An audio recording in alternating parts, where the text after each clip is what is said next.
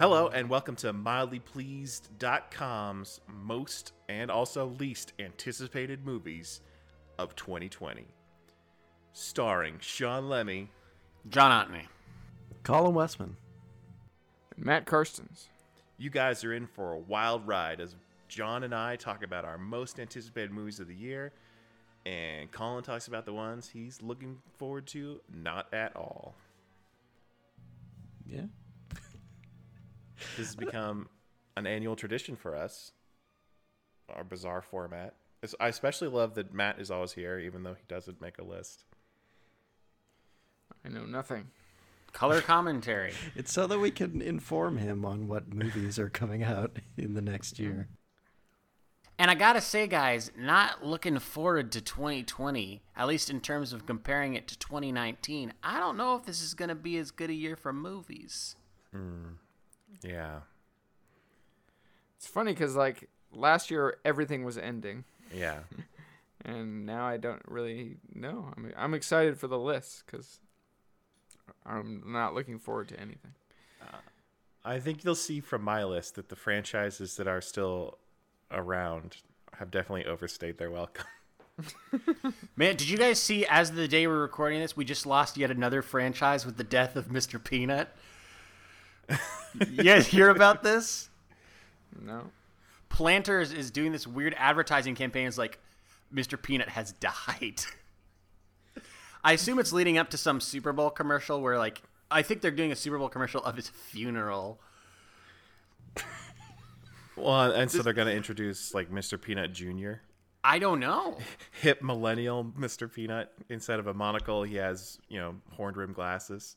No, he's gonna be Gen. He's gonna be a Gen Z, Mr. Peanut. He's going to be TikToking. Oh yeah, he'll be TikToking and a peanut and All his Fortnite dances. He'll never stop doing Fortnite dances. You mean Fort Nut? Oh my god. Oh my god. We have something. We need to do something with this. before the Super Bowl. Yeah, we new franchise. Fortnite. We've got a little more than a week. Let's get started. Okay, we got this. We got this. Uh, should well, should we should we just get into it or? Yeah, I guess the only question I had going into this was: Did anyone have a January release that uh, that got cut because of the time we're doing this podcast? I mean, I can anything- definitely say I did.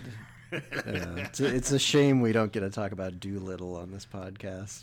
Oh, Oh well, that's what we get for for putting it off. Looks like it did little at the box office. You can say that. Probably the again. f- the fiftieth person to make that joke. it's a good one though. It's just a funny is- name. It's pretty solid. Well, Matt, uh, whose list do you want to hear the number ten from first? I don't care. How about you, Sean? All right, my number ten is enthusiasm. a uh, it's a recent change I made. I subbed a movie out to put this one in there, uh, and it's Stillwater, the new Tom McCarthy movie. Uh, and the reason it's number ten is because it's the new Tom McCarthy movie. you you can never be too sure with this guy, right? I mean, he's made some really good movies like The Station Agent, The Visitor, Spotlight. Uh, but he's also the guy who made The Cobbler. And that's always gonna that's that's that's some stink on him that's just never gonna wash off. Um he has another movie coming out in 2020 called timmy failure mistakes were made. That's not a good title. That's that's a pitching tense title. But but it's a real movie um, but Stillwater is a uh, a crime drama movie starring uh, Matt Damon and Abigail Breslin. Uh, it sounds like uh, Matt Damon plays like a super blue collar American guy who has to go to France, uh, where his uh, daughter, who I'm assuming is Abigail Breslin, has been arrested and accused of committing a murder, and so he's trying to. I think, guessing from the synopsis, navigate you know a foreign country's legal system where he doesn't even speak the language, um, and and save his daughter from A Terrible Fate, which you, you guys know I'm into the legal dramas. So if that's what this is, it could be good. I'll check it out. And that's that's why it's my number ten. All right. Okay.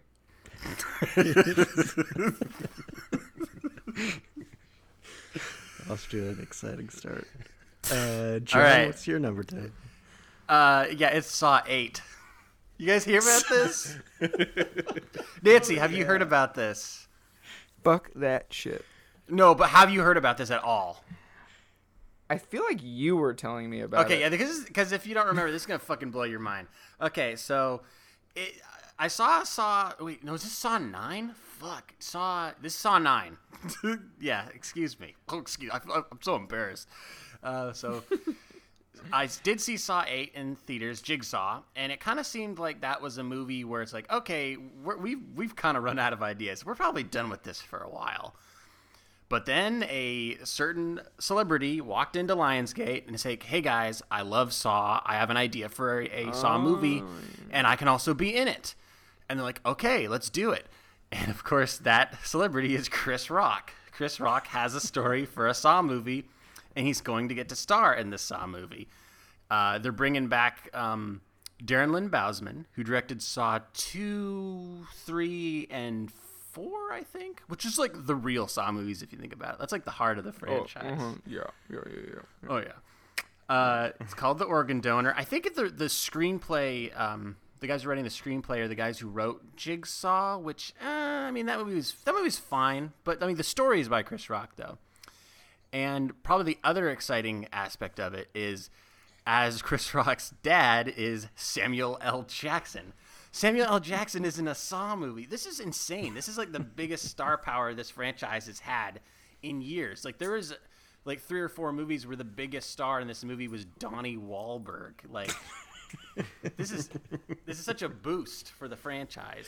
It, it sounds exciting, and like the fact that it's not called Saw right now, it's just called the Organ Donor. I'm sure they'll call it Saw colon the o- organ organ donor, whatever, some bullshit. Like they'll probably w- wuss out and put Saw in there, or maybe the organ donor a Saw story or something. Um, but I'm really curious to see where you can possibly take this because like this is a franchise where the bad guy has been dead since the third movie, and all the movies have been like prequels slash sequels slash flashbacks. Like there's one Saw movie that's literally just previously on Saw for like 90 minutes.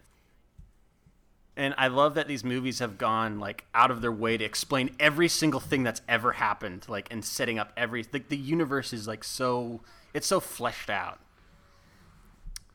Uh, and I am ready for some new flesh. This is gonna be twisted. May fifteenth, the organ donor. I'm trying to think of like, what if Brad Pitt was a huge fan of, you know, Enter Dead Paranormal franchise here? Activity. Like, what what what would be? What would be another franchise that like just if you have a a huge celebrity that's just a real big fan of something could just get it made? Mm, I'm trying. Well, I said Paranormal Activity, so I, I like the idea of Brad Pitt in Paranormal Activity, like just playing himself, waking up in his mansion. And the ghosts are after all twenty of his kids.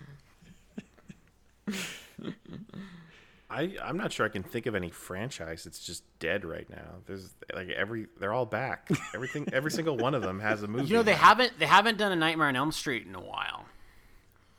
Maybe if uh, who's a random celebrity? What does a think could- while mean? Like ten years? Exactly ten years. or what what about like I'm thinking something that you know is not or like yeah what if Brad what if Brad Pitt is like you know I really I really love Flubber I just want to do Flubber too I've got a great idea I was gonna say, what about Police Academy? it's tough. yeah or Lethal Weapon Why does it have to be in the franchise? What what is what makes it a quintessential police academy movie as opposed to just being a police themed comedy? I, w- I wish I could tell you, Sean, but No you one- definitely no have the sound effects about guy. yeah, The yeah. I mean, sound I guess- effects guy. I guess this is kind of what Dolittle is Yeah. Dolittle's so weird. Why did they make it? The first non-Marvel movie Robert Downey Jr. has made in like eight years or something like that. Yeah. It's just odd to me that they keep remaking that movie when wasn't the first one like a huge flop? Like that's what it's famous for. Like in the in the '60s, yeah, it was. Yeah. So like why why do they want to resurrect it? Because now they have the technology. I suppose. Yeah, they can finally get it right. I'd rather more remakes focus on interesting ideas that didn't pan out. Hmm. It's just weird, man. Yeah, well, how weird's your number ten? Oh, it's weird. You could say it's bogus. Um, my number ten is Bill and Ted Face the Music. Like, Fuck you. it's not like, look, I'm not saying like I want this movie to be bad. I I You think cynical asshole. and it's not like I, like I know this movie's coming from a good place. It's uh, like yeah, you, it'd be great if it was good. I just feel like has there ever been a like long-awaited comedy sequel that's been like long gestating that's ever been good? I, I mean, uh, that has to be a, such a small category. I know, but it happened. Like Zoolander two is bad. Like they made another Dumb and Dumber. Like if they made another Austin Powers, it'd be terrible. Like, I I mean, I'd love for this movie to actually be enjoyable. It's just, I don't know. It's it's hard to capture lightning in a bottle with with comedies. For I don't know. For for a franchise that's been out of commission for so long. I mean, I, I don't know. I, I'd, I'd see it if it was good. I also need to see the first Bill and Ted movie. I'm not not very well versed in the Bill and Ted Tediverse, but anyways, Wow. Well, it's your number off to a ten. yeah, my number ten's always something like, eh, maybe it could be, it could be. well, wasn't your number ten last year Joker? Yeah? And now it's gonna win an Oscar. Oh my so I think God. Bill and Ted Face the Music is gonna win an Oscar. probably. That'd be something. I mean, no one expected uh, a new Mad Max movie to be winning Oscars, but it happened.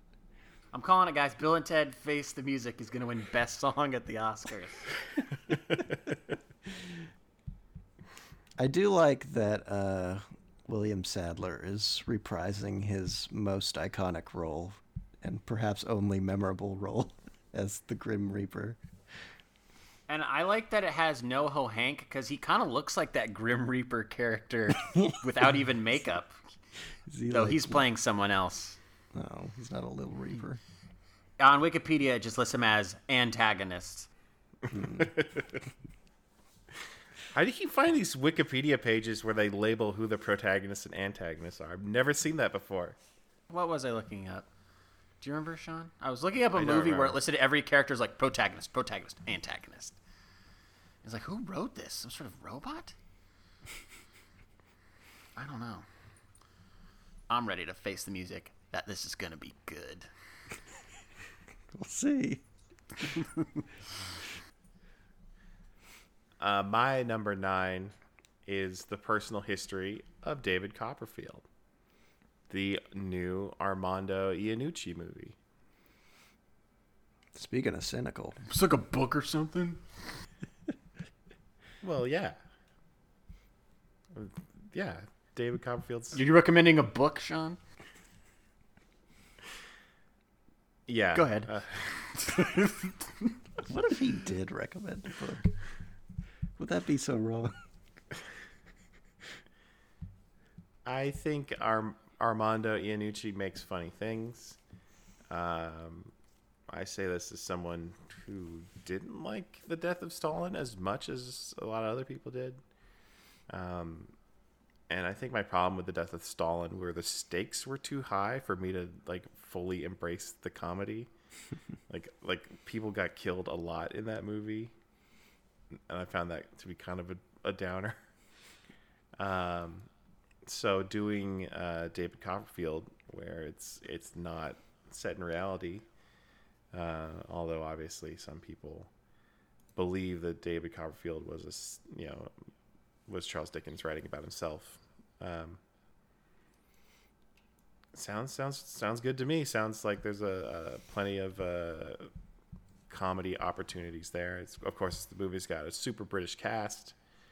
Um, yeah, I think I think it'll be good. I think it'll be funny, and uh, I have a great history with putting costume drama comedies on these lists because the last time I did that was Holmes and Watson, everyone's beloved.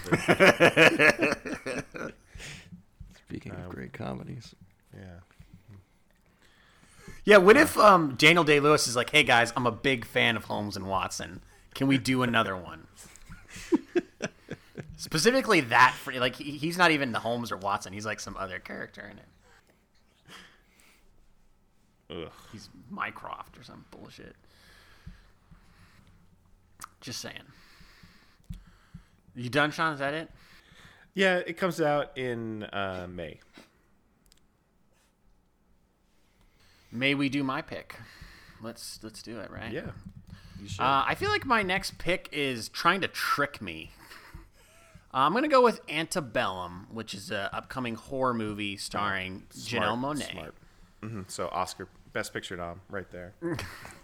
Uh, and the, the they're being kind of vague, and the trailer's kind of vague, but it seems like it's about an author who uh, played by Janelle Monáe, who keeps traveling back in time to the Civil War, antebellum times, time of slavery. So she has to experience like being a slave, and then it's going back and forth between time. And that sounds pretty interesting. And it's by um, two newcomers, a directing team. This is their first feature. But the thing I think is trying to trick me is the poster just says "Get out, us," and then there's a butterfly, and then under that it says "Antebellum," and it makes you think, "Oh, so Jordan Peele is helping out here."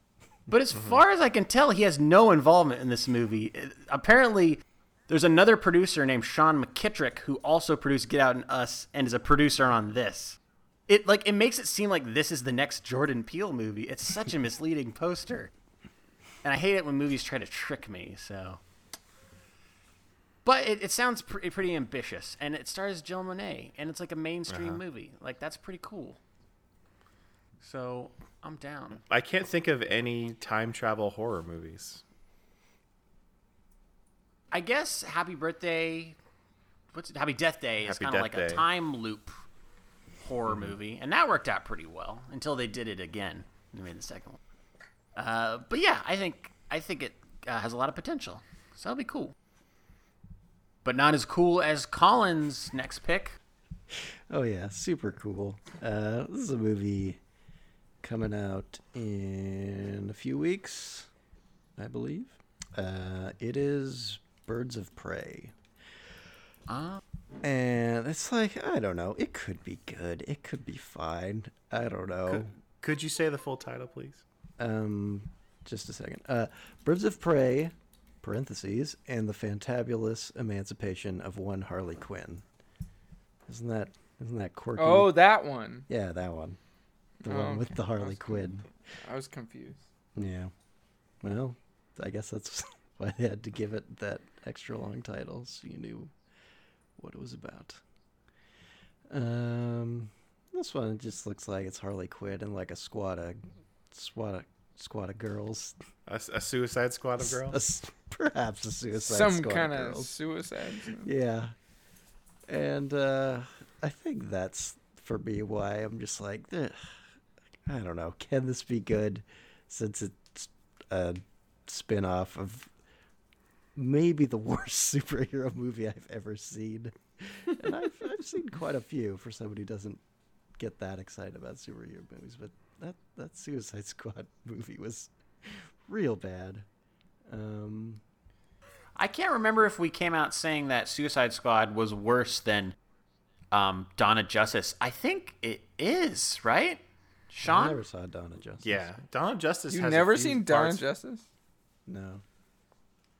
It, I mean, it, it just came out and it went, and the discourse ended, and I just Oh. I don't feel think like the need discourse to. has ended.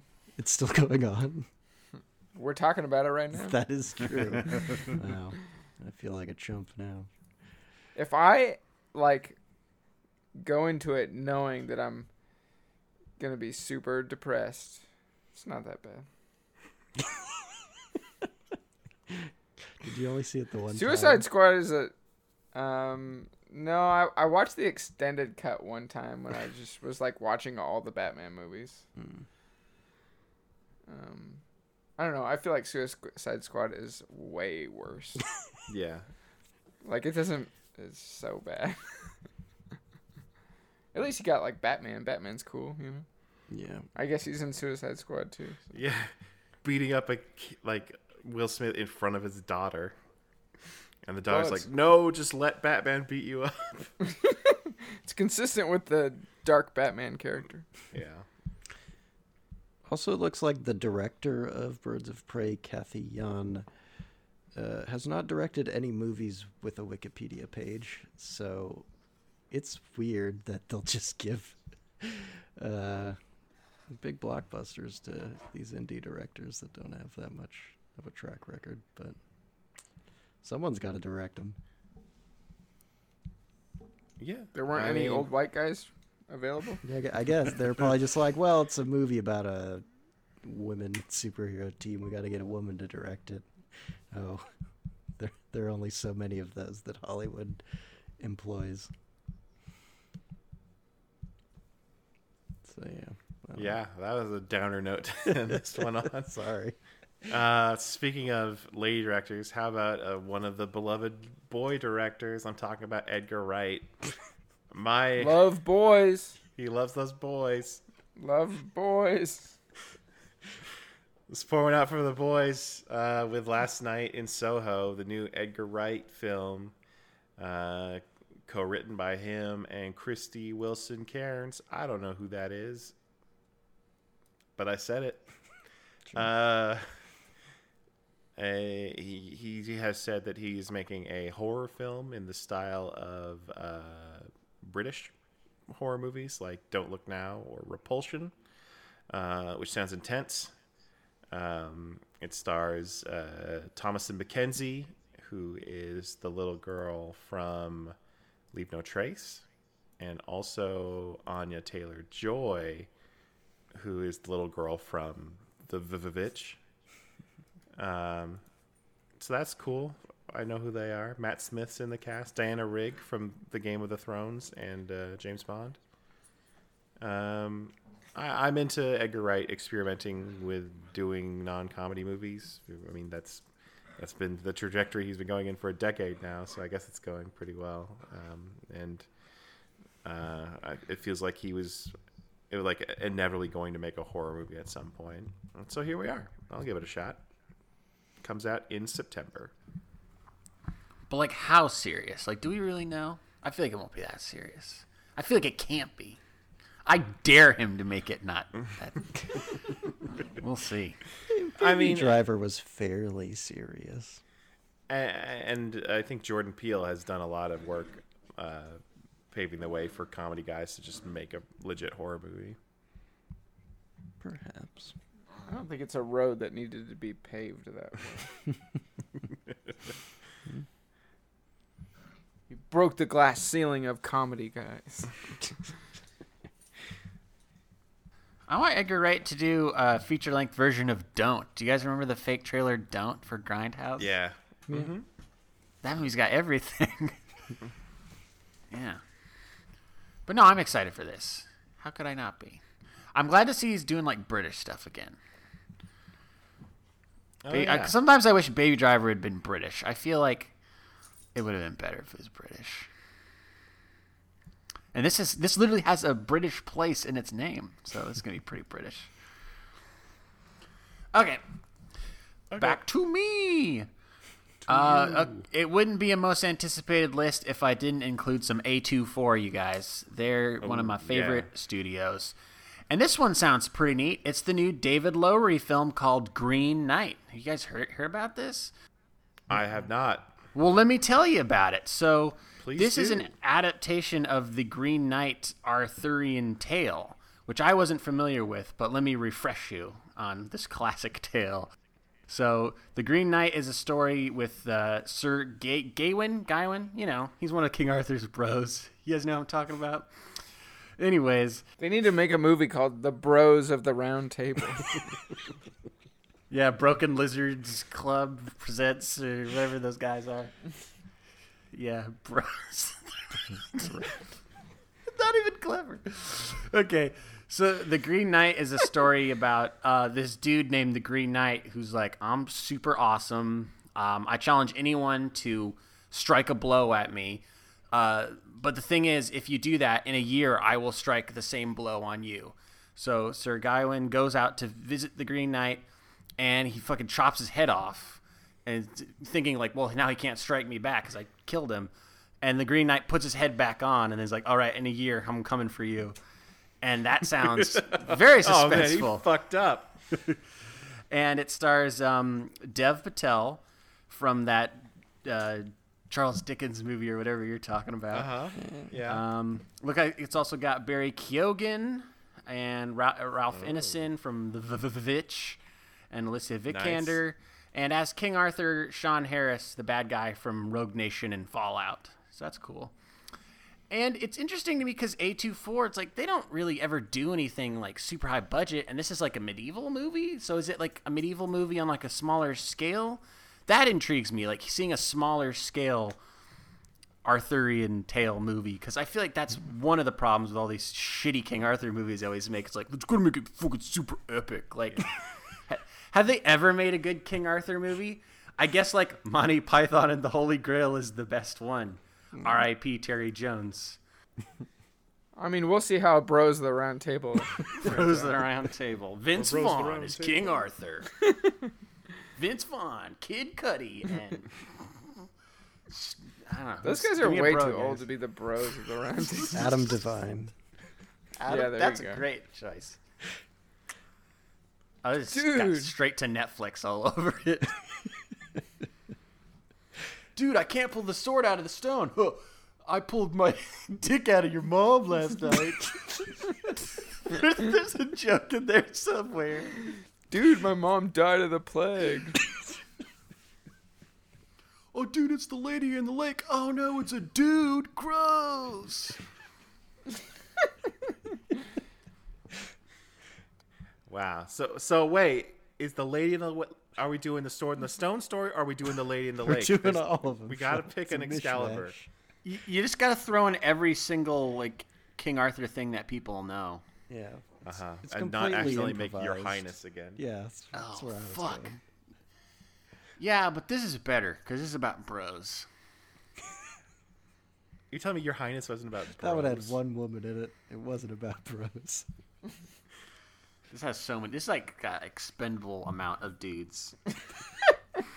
And that the amount of dudes is not expendable. All right, give me at least th- give me at least three more castings for Bros of the Uh, well, should we get his? We should we get Zac Efron in this? Oh, yeah. Uh, For some reason, the shirtless knight. Yeah, maybe Miles Teller. Ugh, a bad bro.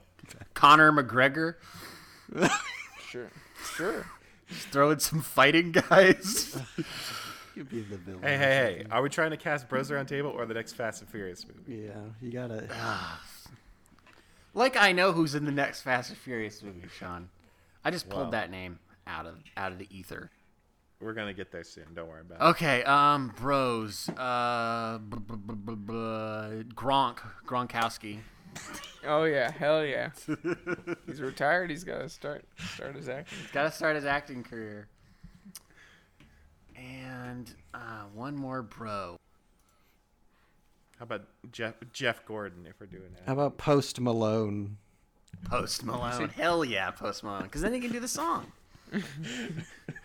Is he gonna be smothered in makeup to hide all his weird tattoos? No, No, he's just be a weird, like, I don't know, blacksmith guy. So he's, so he's like covered in soot Yeah, to hide his and tattoos. they just look like his tattoos. He's like, I made a sword. It's like, dude, that looks like a dildo. Multiple penis jokes. It has the most. Pe- it makes like the, the list for number one most penis jokes in a movie. Do you think they had dildos in Middle Ages times? Like, when do you think the first dildo was invented? I feel like any the answer like anytime anyone poses a question like that, the answer is always like since the dawn of time. Yeah.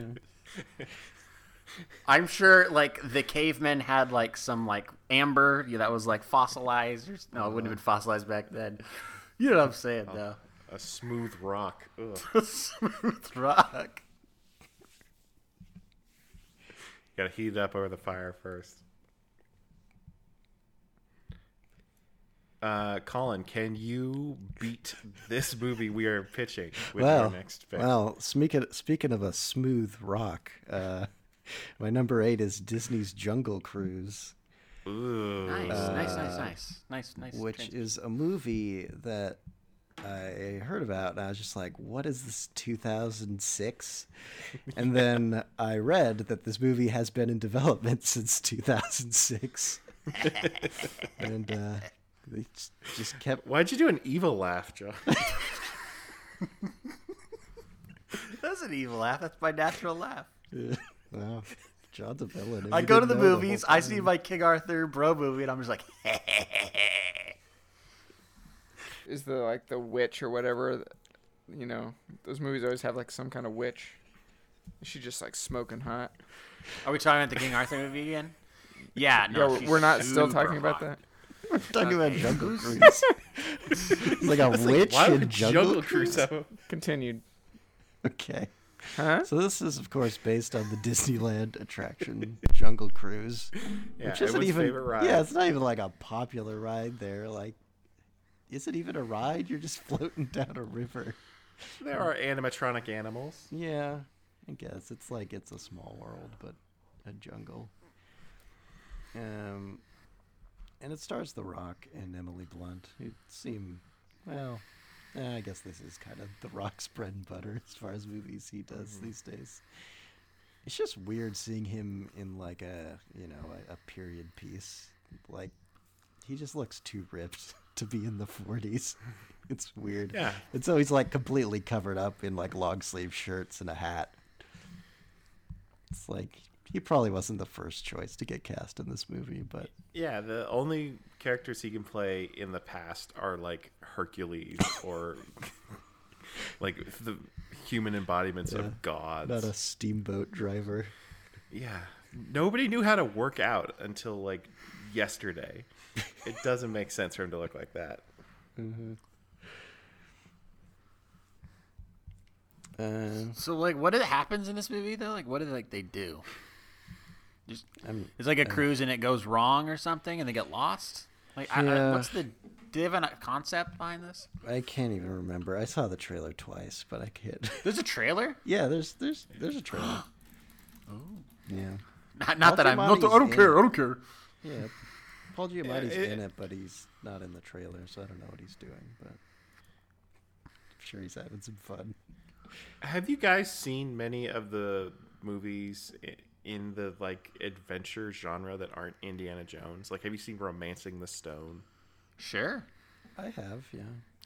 Zemeckis. I mean, what are we I- talking? Like recent movies? I'm just realizing like th- this is like a whole genre Yeah. that exists, but there's I like I've seen Indiana Jones, those four movies, and I've seen Romancing the Stone. I haven't even seen The Jewel of the Nile. Uh, but is this is this a potentially untapped market of swinging around adventure movies? I suppose. I mean, when I look at this movie, I think of the African Queen, but that's it's not really an Yeah. adventure movie. It's kind of a opposites attract movie set on Yeah. a boat. Actors being miserable in real life on film. Yeah. I mean, I feel like Hollywood has been trying to tap into the adventure genre for a while, ever since Pirates was a surprise hit. They're like, oh, let's mm-hmm. try Prince of Persia, let's try Lone Ranger, but Oh yeah, Tomb people Raider. don't Sure. people don't give a shit. I don't know why. Yeah. That's funny. Oh, Maybe the movies just shouldn't suck. or maybe they shouldn't be adaptations of video games or rides. Yeah, you're gonna do a teacup movie. Yeah, I wonder why it works so well in video games, but not in a movie. Because you want to do it? Yeah, I want to do it. I want to be this. Yeah. I want to be the captain. I'm the captain now. That's why this this won't work. Because I'm the captain now. All right, look forward to maybe renting that on Redbox. Who? Probably not though. Mm. All Don't right, stand Sean. in line. Disney Plus. Um, yeah, as I uh, foreshadowed a little bit, my next pick uh, for anticipated movies of 2020 is Fast and Furious 9. How are you not does- just sick of this? How can you still be excited? Fast and Furious Nine? Yeah, I- it was gonna You're be excited for my Saw list. Nine. That's true. Fuck. So it doesn't have its title yet. Um, I have to I have to believe they're going to come out with a title that's not Fast and Furious 9. And um, Fine and Furious.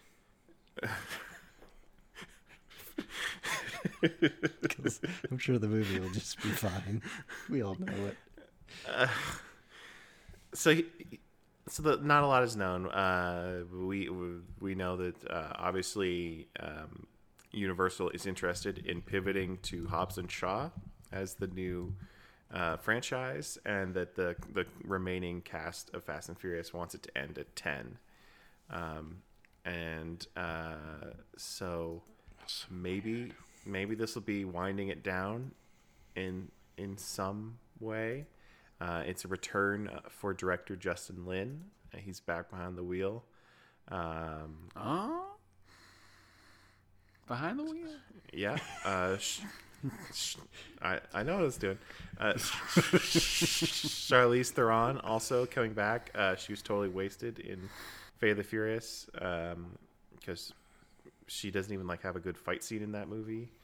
Um, so hopefully they can take advantage of her character in this one. Um, they've also added some new cast members. Um, they've announced Michael Rooker is going to be playing a major role.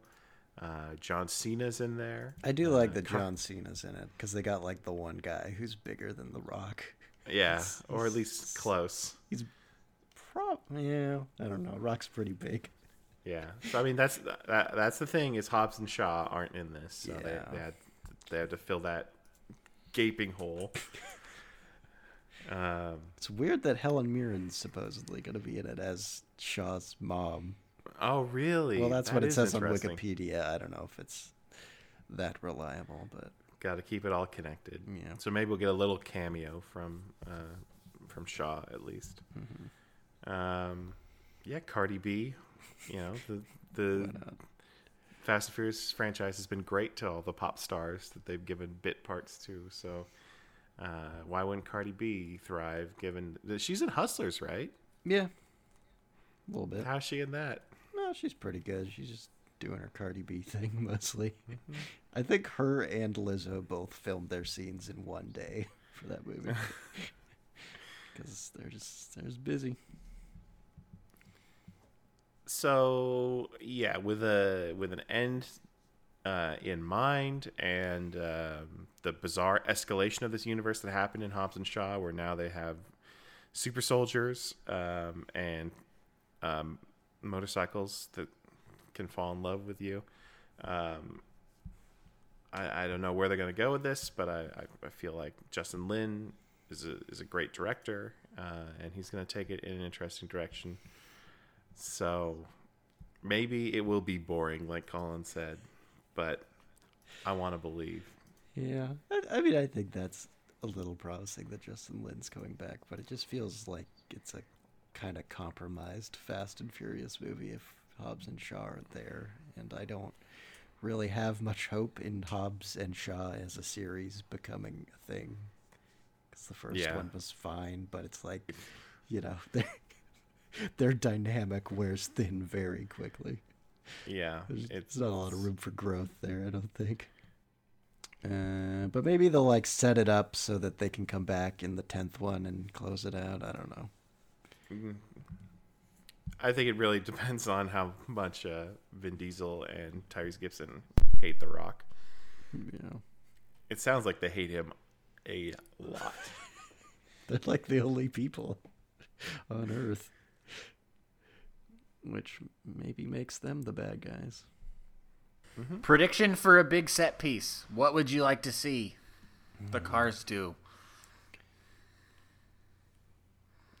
I want one car to flip on top of the other car, and then they keep flipping over. It's so like one car's driving, and then it flips over, and then the other car's driving, and then like, ah. they, like they go like side by side in like an alleyway, and they're like driving on like with each other. Wait, so they're in an alleyway, so both cars are on the wall, like walls. Yeah, they're the like sides? both on the wall. Wow. Yeah. Okay. What if one of them is driving like a really big truck and it like rams into a house, but then like the house gets like caught on the truck and they're just like driving a house around? Driving a house. I think you're describing Mortal Engines. I don't know what that is. But okay. That's why it failed. Yeah. Uh, but yeah, you can't have you can't have big truck driving scenes because that's that's what Hobbs did. I guess you could put Ludacris in a big truck. Maybe John Cena. If he's not the bad guy. Oh yeah, I mean, he could still drive I a house around He's if he's the bad bad guy, but yeah, but maybe Michael Rooker's the bad guy. Maybe he'll drive Dom's house around. Now they are they haven't blown it up yet, right? They blew up uh, that- Brian's house. Yeah. right. hmm That sounds right. Was it Dom's house? It blew up one of the houses. Yeah. Still.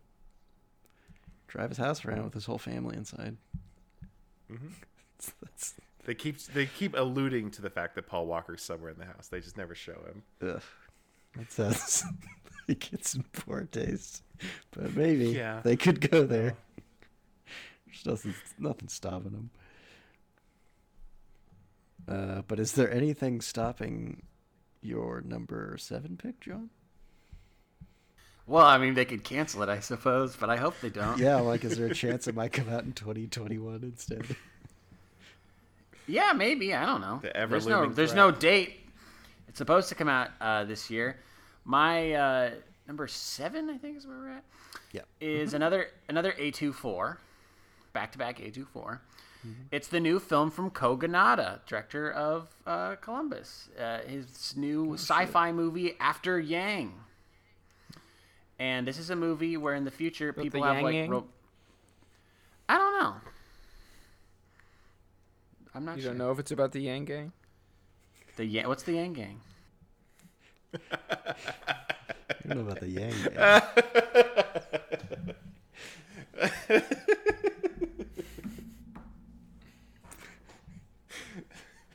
it's like a 2016 Obama's America situation, except for Andrew Yang. Oh, Andrew Yang. A world That's what they after call it. Andrew Yang is president. world after I guess yeah, I forgot that's what that his whole thing was, right? Yeah, he's Oh, got that, and there's also the math button. Uh, but after Yang is um, in the future, people have robotic family members, and This is then Yang there- Gang. Our family members are being replaced by a machine. And for, for whatever reason, a family members, uh, a family, um, they have a member named Yang, and he becomes unresponsive, and they're trying to like save his life. And Colin Farrell is the dad of the family, and of uh, course he is. you know that got me thinking about something, you guys. So Colin Farrell, definitely one of my favorite actors of today. Super handsome. If you recall, about Great beard, great hair. in 2012, so quite a while ago, we did a podcast on man crushes, right? Yeah. I can't believe I didn't even put him up for a nomination. And it really got me to thinking if we updated that list, what man crushes would we add to that list? Do you guys want me to remind you what our top 10 man crushes were? I have it right here. Sure. Well, then yes. Okay, our top 10 man This is 2012. These were the guys that we just these are our man crushes. Uh, Bill Murray. Mm, Okay, yeah, I guess not much has changed. John Cusack. This is a college pick I've ever seen but Yeah. Get him out of here. He's done. Yeah. Have fun on your dates to the welfare office. Um, Ryan Gosling. Yeah, definitely. Harrison Ford. These are a lot of classical ones, a lot of old guys. Tom Hanks, Bruce Springsteen, Joseph Gordon Levitt before he disappeared off the face of the earth. Paul Rudd, Jon Hamm, and George Clooney. I guess it's a pretty solid list, but I was trying to think like if we updated this. You're telling me Terry Crews did not make the cut when we put that. Terry, list Cre- together? okay, here's the uh, here's the people that didn't make the list. Terry Crews, Rob Lowe, Joe Mauer, uh, uh, Donald Glover, Christian Bale, Alec Baldwin, Patrick Wilson, Timothy Olyphant, Kyle Chandler, Chris Martin. Yeah, right. Ugh. I just can't believe I didn't put Colin What about Farrell in Ryan here. Gosling? He made the list. He was number eight. Oh, sorry. Yeah. I missed it. But I was thinking, who would add to that list? I would definitely add Colin Farrell. I'm a big Jake Gyllenhaal guy. I definitely put a uh, Ruffalo on there. Oh hell yeah, Give me some Ruffalo! Ruffalo. We need to do this list again. Um, maybe Was this the uh, list where we B. were like- Jordan. Like, is this a sexual relationship or not? It was tough. Yeah, it was tough to dis- like to decide how far this went. Or you are, or- yeah, it was like, do we want to be them or do we want to be with them? or do we just want to be around them? Or do we just want to be near them? So you know, something to think about. Mm-hmm. So yeah, After Gang is my number seven. All right. Okay, so my number seven is a twofer. It didn't have to be a twofer, but I, I just decided to because it seems like they're two movies. Because you had to make sure Bill and Ted was on your list. Okay, Bill and Ted wasn't originally on my list. I was gonna put Fast and Furious Nine, but then uh, you said that it was on yours, so I had no choice. I mean, I could have put the Bond movie on too because I kind of wanted to talk about it, even though it might be good. Uh, but we'll see. Uh, so my seven is the Hitman's Wife's Bodyguard and Free Guy, just because why not? Uh, so both the Ryan Reynolds Both Reynolds. Ryan. Reynolds being like, "I'm the funniest man alive. You can't stop me. Uh-huh. I'm America's comedy star." Yeah, I mean Deal he with is. it. Yeah. We yeah, do. I'm we done. just have I'm to deal done, with it. man. Yep.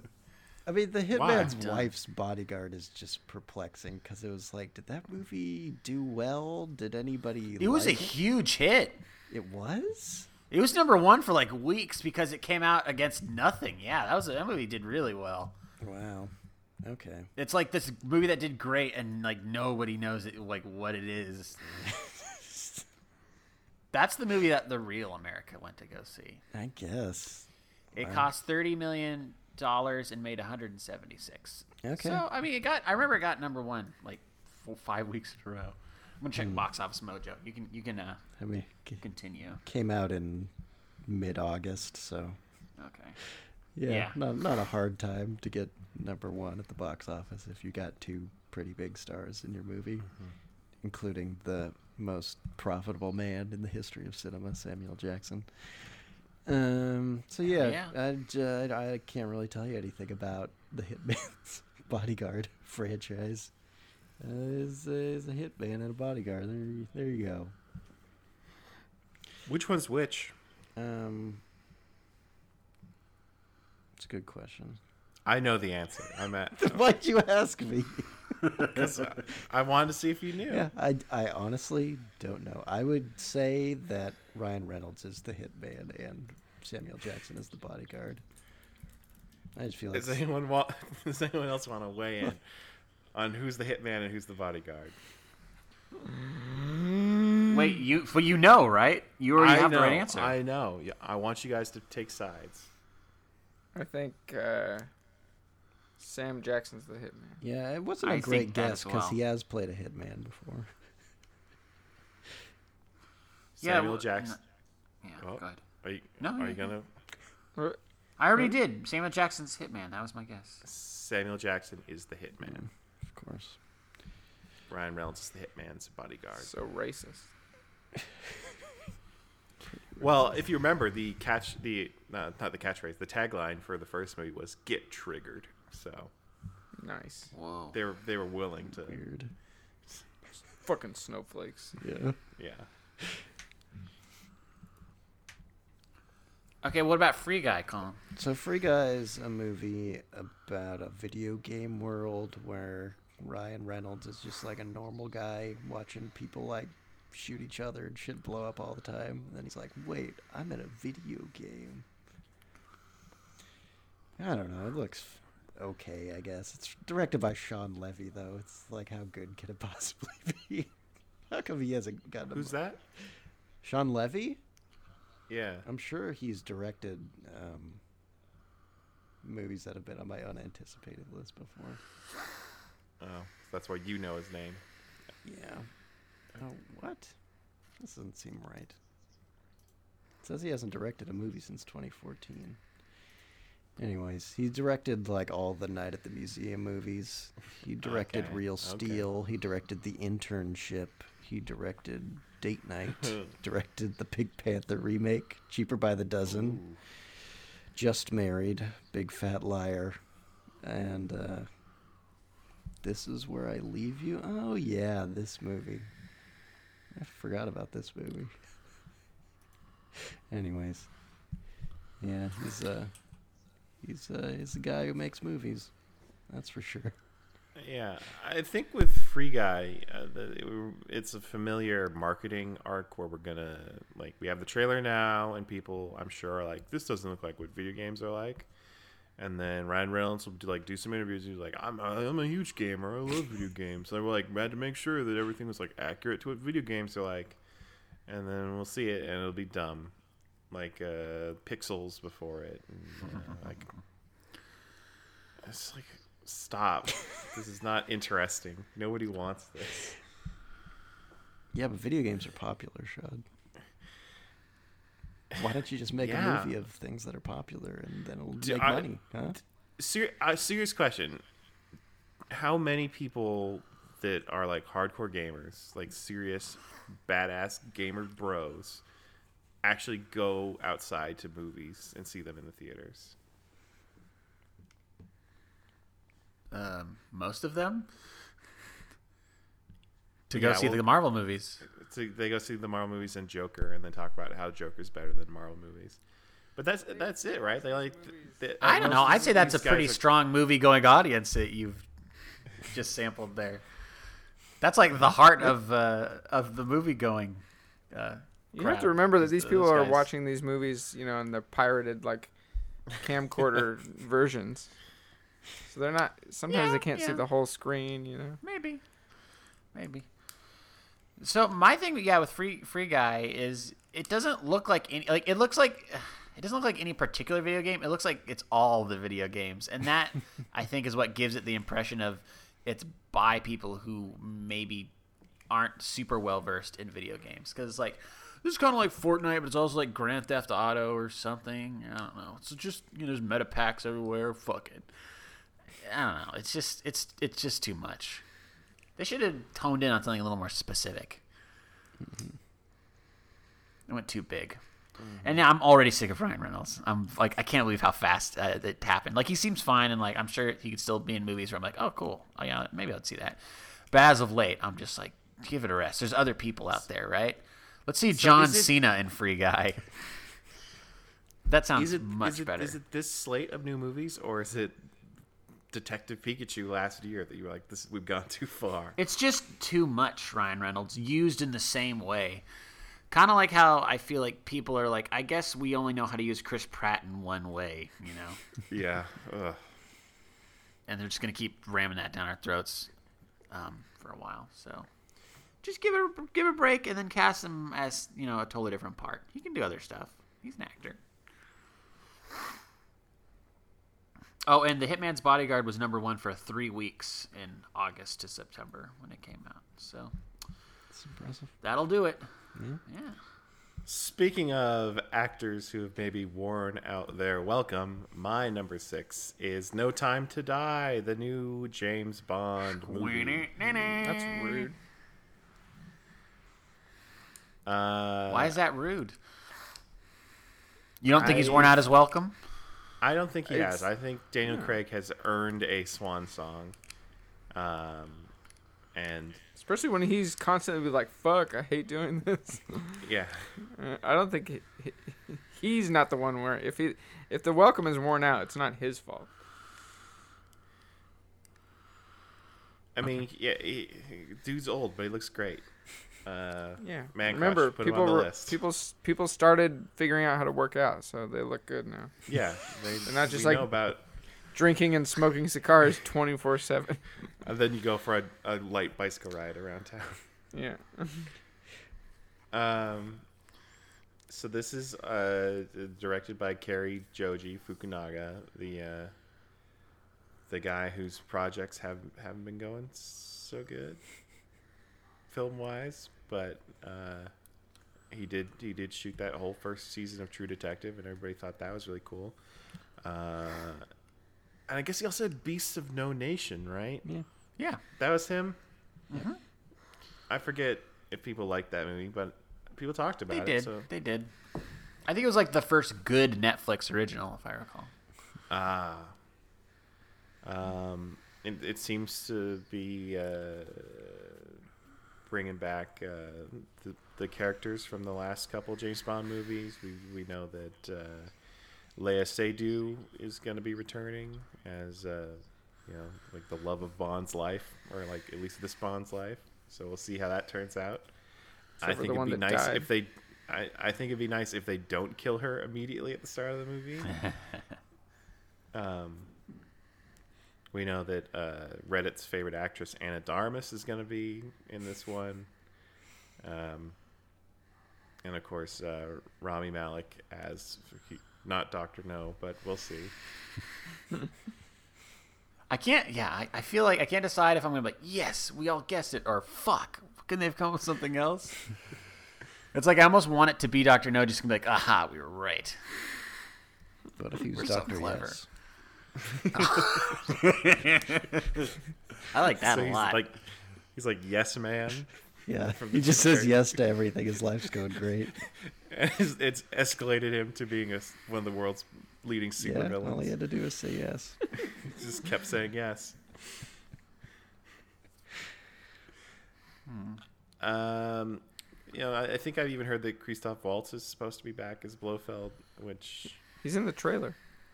oh yes, it wasn't like archive footage; it was new footage. Yeah, he's like in prison.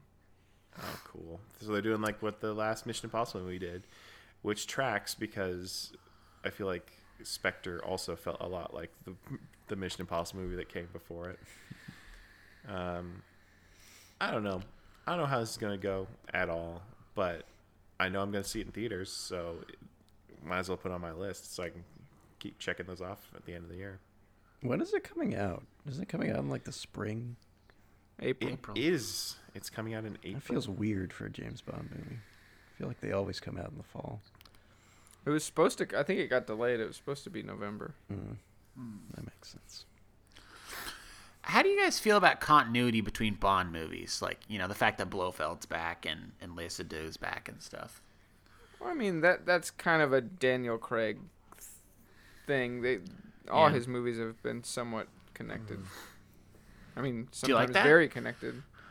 Uh, I don't really care either way. I'm ex- I'm excited Okay. to be ref- get a refresh after this, but Me too. I, w- I thought it was cool that this is really the first time they've, you know, actually done it. It's worth doing.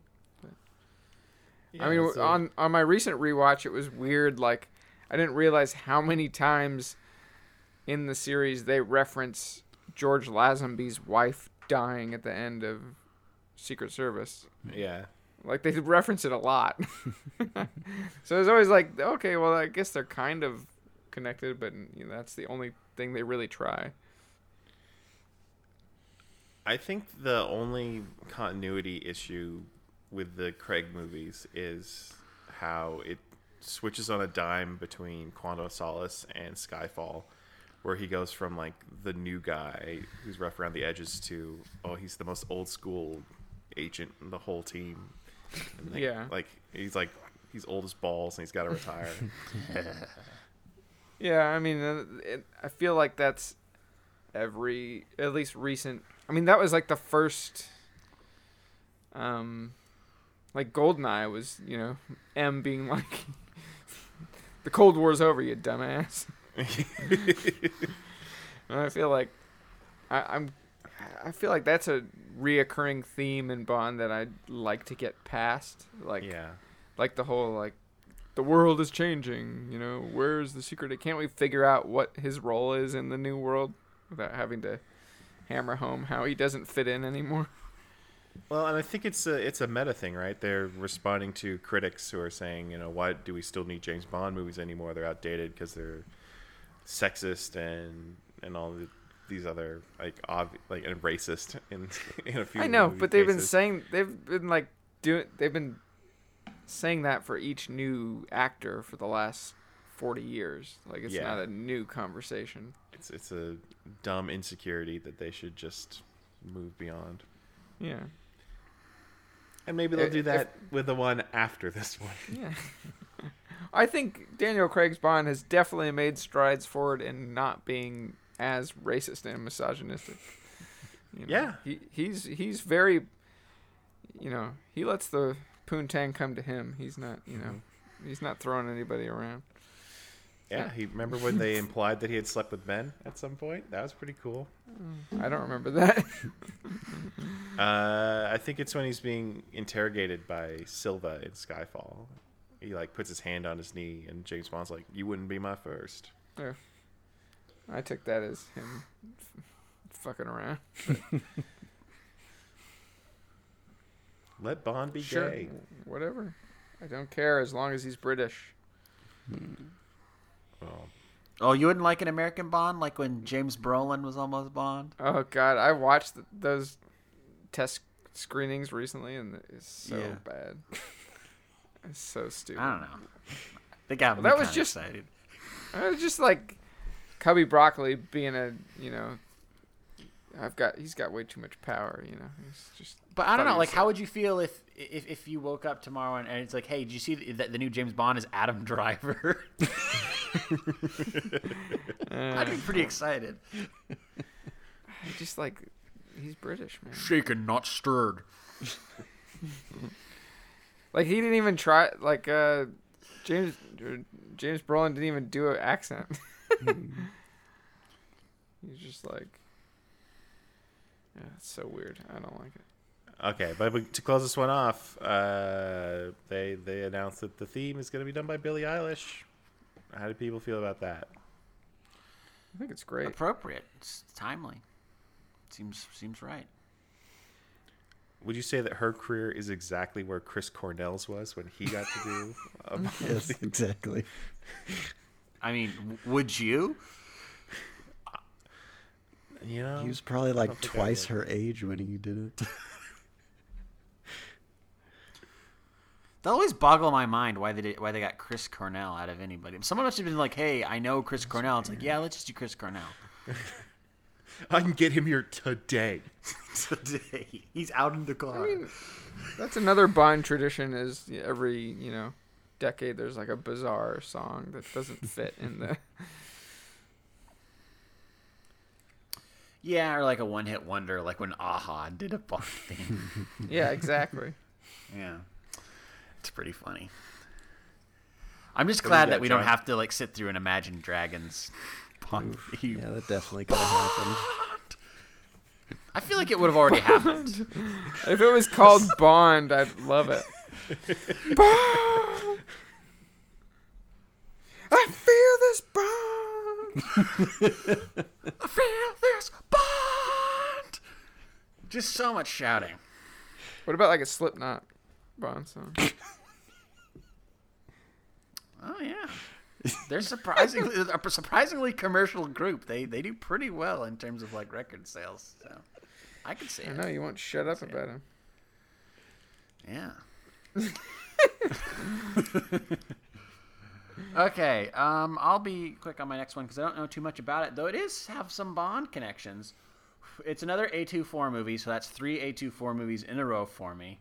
Putting all my money on A24 this year, despite the fact that they probably don't make much every year. Uh, this new movie is called False Positive. It is a movie written and starring, written by and starring Ilana Glazer from Broad City. It is a horror movie. Um, and the premise, I, I- it's hard to find, but I, I think I found it. This, this must be the right plot. Um, it sounds like so Ilana Glazer and her husband, who's be, played by Justin Theroux, are trying to have a baby, and they go to this doctor who's eccentric and weird, and he puts his seed in her, and that doctor is Pierce Brosnan as the crazy mad doctor. And this sounds super creepy and disturbing. I'm not really sure on tone. I'm gonna guess pretty serious. Um, maybe not. Maybe more absurd. it's hard to say though. I, I do see that it has the same um, cinematographer as Midsommar and Hereditary, Paul Pogorzelski. So it'll probably be pretty pretty art house, pretty artsy looking. Um, and the director, the director is John Lee, who uh, has directed some Broad City, but he's also the um, co-creator of Wonder Showzen, and he also created probably the greatest show in history, uh, Doggy Fizzle Televizzle, which uh, we need that more than ever. Yet You guys, like, I'm ready for some more. Um, Isn't do you think if what Brad Pitt woke up and said, "Do you think if Brad Pitt woke up and said I want more Doggy Fizzle Televizzle, they'd make it?" I mean, he's got his VH1 show What VH1 show? with Martha Stewart. But does Brad Pitt want that? Hmm. He's gonna have an Oscar soon, probably. All right, so Is he better given to his demands. Is Brad Pitt? Wait, is he playing Snoop Dogg in this? Yeah, he's just there. He's just playing. He's, he's just he's just hanging out. yeah, He's he's like it. his he's his foil. He's like Yeah. a sidekick. Chad Schmidt. Chad Schmidt. Yeah. Uh, but yeah, so I don't know. Uh, this movie sounds creepy and weird. I am a believer in Pierce Brosnan as an actor ever since I saw that movie, The Matador, back in the day. I think he's pretty good. He just hasn't really had the roles uh, post Bond that I feel like have really been a, a good fit. So I'm hoping this this is a, a nice turn for him. Yeah. But uh, but yeah, excited. All right, so my number six is also a horror movie.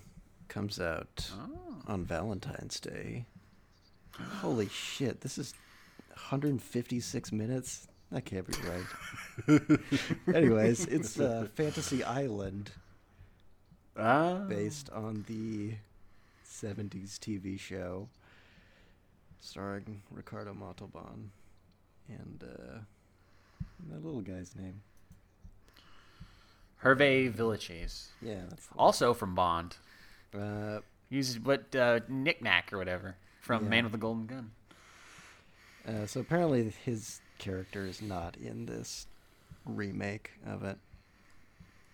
I don't really know why. It's I don't know. Maybe maybe his role is kind of condescending towards little people. I'm not sure. I think that's exactly the reason. Bro, I mean, well, he's just like his assistant. You can't. I don't know. I, I, really don't know because I don't know like anything about this TV show. I guess it was just a, a show from the '70s where people went to an island and a eccentric guy who owned the island would like make people's fantasies come true. But it didn't seem like it was, you know, as dark as a horror movie. It seemed like it was like kind of a lighthearted, sometimes monkey's paw-ish situation where people's fantasies wouldn't turn out quite like they'd expected. Uh, but they're going full horror with this remake, which is weird because I could also imagine a scenario in which it's a, you know, a stupid comedy. Uh, starring the same lead actor, Michael Pena, because he also did that Chips movie. yeah. But uh, it's it's a Blumhouse production. It's pretty weird. Not really sure why they're even making it a remake of Fantasy Island if it doesn't have really the same tone and doesn't have one of the main characters in it. Like, couldn't they just make a movie about an island where people want their fantasies to come true, but they go horribly wrong, and not have it be a remake of the TV show? It's weird. I think it's I think it's a good idea. Um, Yeah. I saw the trailer and it didn't look very good, and the director has made just bad movies. But I think it is a good idea to take something that we remember in a certain way and then twist it, kind of like what they did with Twenty One Jump Street, where you take a property that really wasn't that good to begin with, but you take what is good about it and you try to change it. It doesn't look like it's going to be super successful, especially not if it's 156 minutes long which yeah that would be insane but um i think it's a good idea. But yeah i saw that trailer and was not super impressed. I- I- i don't know. Yeah, i like the it's just- poster I mean, it's a good idea for a movie. It's just like I don't even know if they're really like reversing people's expectations of Fantasy Island when I don't think any of today's horror movie going audiences really know what Fantasy Island is. but maybe Yeah, just to get a couple boomers to walk into the theater. Yeah, I don't know if it's just Who will immediately walk out. I don't know if it's easier to get a movie made if it's a remake or reimagining of a well-known franchise, even if people don't really remember it. I don't know. Getting movies made is hard. Yeah, But my next pick that- took a while to get made, and also uh, is uh, in a beloved franchise, I guess. It's Wonder Woman 1984, the new Wonder Woman movie. Guys, in the trailer, she wears Golden Eagle armor. That's all. I'm good. Next. All right, John. What? Wait, that's it? That's the show. You're, you're just excited for Golden Eagle armor? Do you think they're gonna go full cheetah for Kristen Wiig? Yeah, but it's only at the end. Okay. Because it's but yeah, cheaper that so way. They're gonna do it. It's cheaper.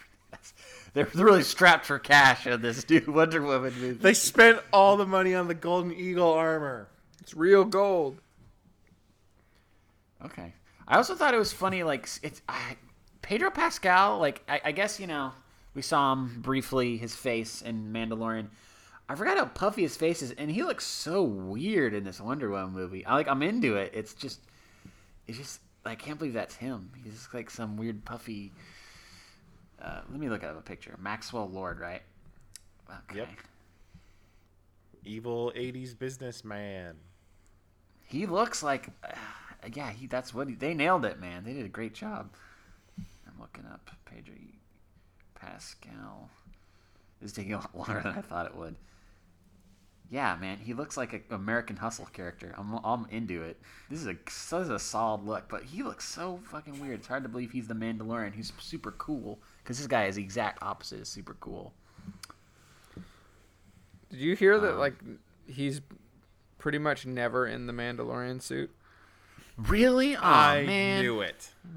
Well, apparently, I, I haven't heard any like legitimate reports, but the rumblings are all saying that uh, he was cast after they had already started shooting. So it'll probably change next season, Okay. but like it was just a timeline thing. Because I know at least for like uh, Dallas, Bryce Bryce Dallas Howard, like said like yeah she never met him for her episode that she directed. She directed. directed a whole episode. Yeah. Thanks for going to tell me they never met freaking Baby Yoda. Guys, we need to pick up the pace. John, what's your next pick?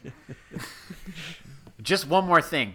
Um, I think you guys would be happy to know that Robin Williams did play Bicentennial Man the whole time. Wow. That's uh, that's very comforting to hear. Even when he's He all was in broken up into parts. Especially Hell when he's yeah. broken up. Okay. They like chopped him up. Okay. My number five, I think, is Yeah, um, halfway. I.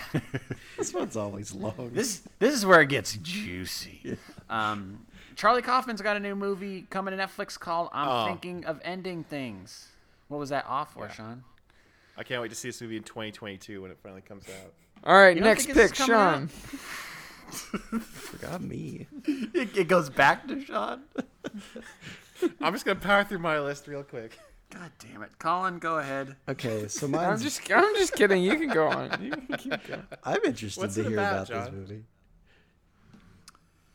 A man takes his girlfriend to meet with his parents, but they find themselves going on a terrifying detour as it becomes a twisted mix of palpable tension, psychological frailty, and sheer terror. That's just vague enough for me to check it out. It's got Jesse Plemons, you guys.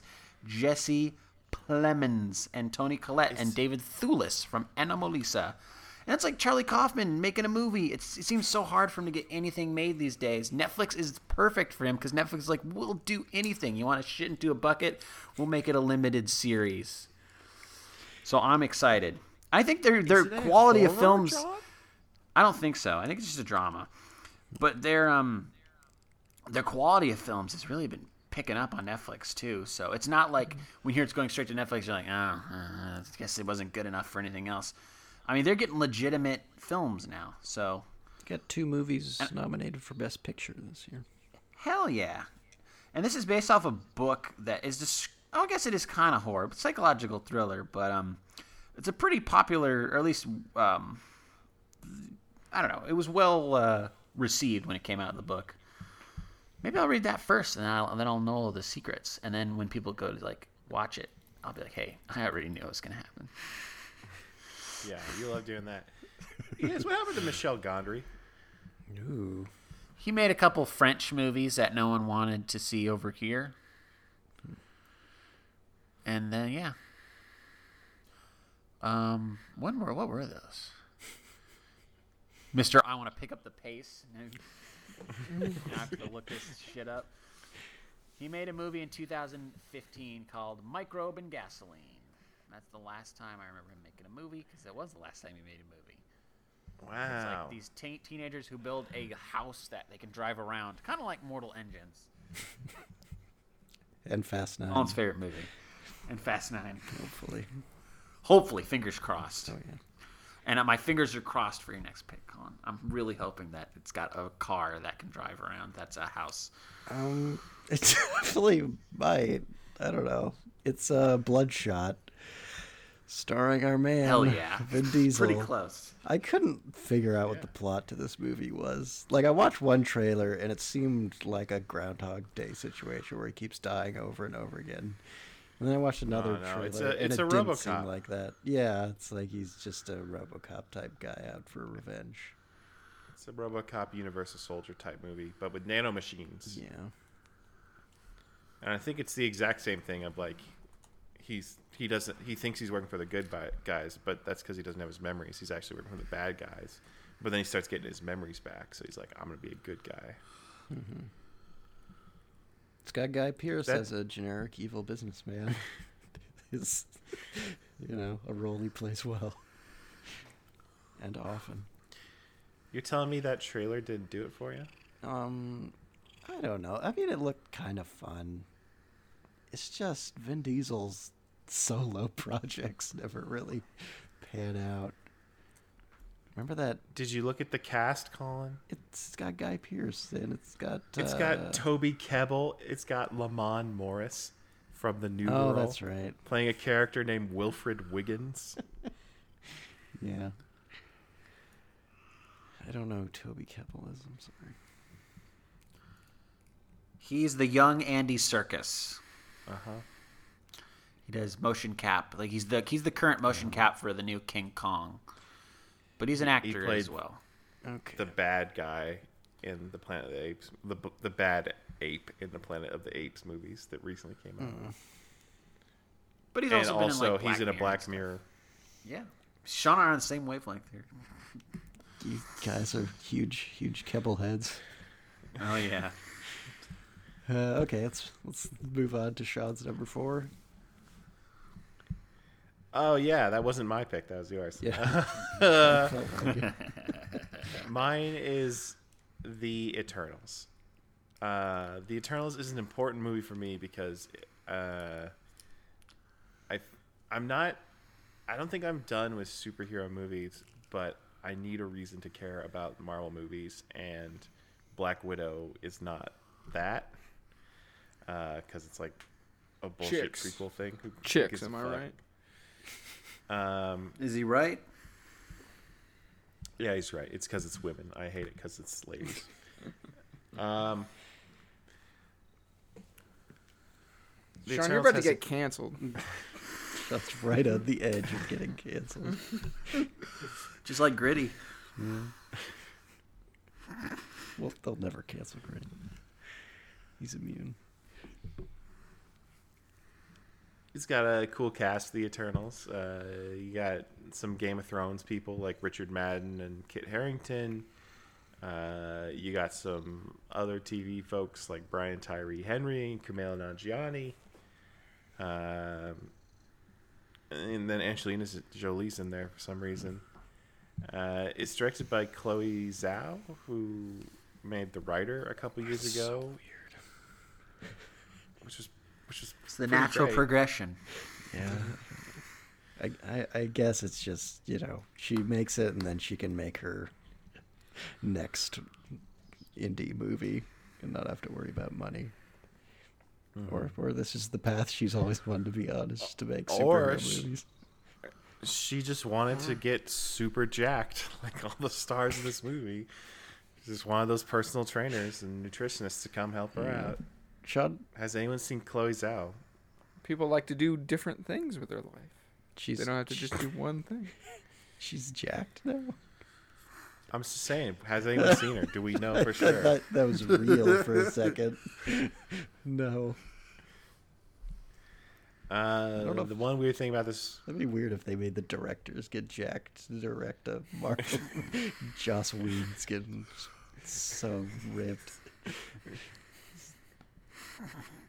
you know, he needs something better to uh, direct his energy into. Sure. Yeah, remember Colin? He's canceled. Yeah. Is he? He seems like soft canceled, not fully canceled. Yeah, it's because people hate women.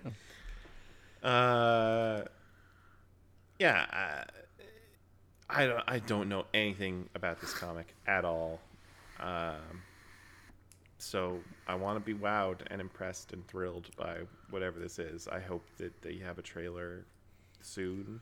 It'd be cool if that was a Super Bowl trailer. It's probably not. It's probably a Winter, uh, Black Widow trailer, or even later than that. Um, but yeah, this is this is this is the one to watch for me. This this is the the most the highest movie that I'm actually like insecure if I'll like it or not on my list.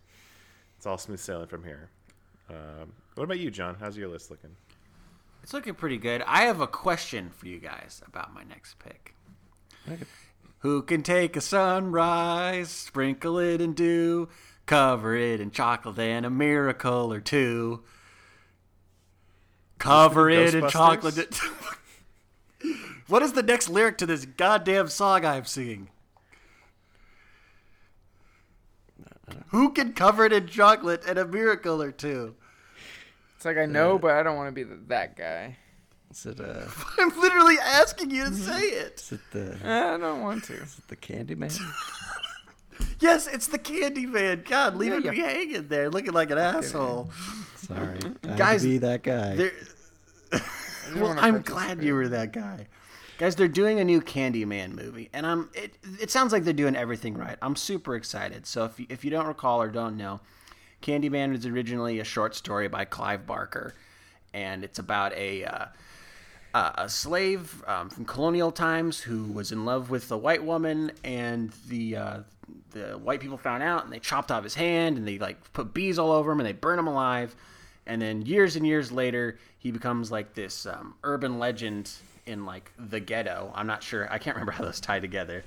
Um, and you like look in a mirror, and if you say his name, yeah, that song, of course, is, is prevalent in the movie.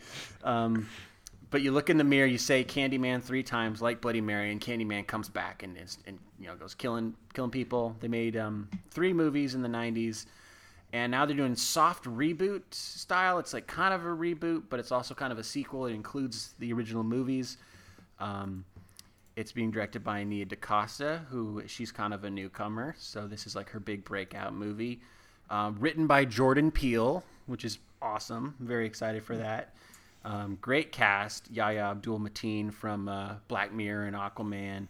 Um, but what I'm super what I'm super excited about is they brought back the original Candyman himself, Tony Todd. Like he's played Candyman every time they've done a Candyman movie. Like I can't think of any other horror actor that there's only been one actor to play that part the whole time. Even Freddy Krueger's had multiple actors. Even Chucky has had multiple actors. But they brought back Tony Todd, even though he's got to be like 70 years old, to play the Candyman.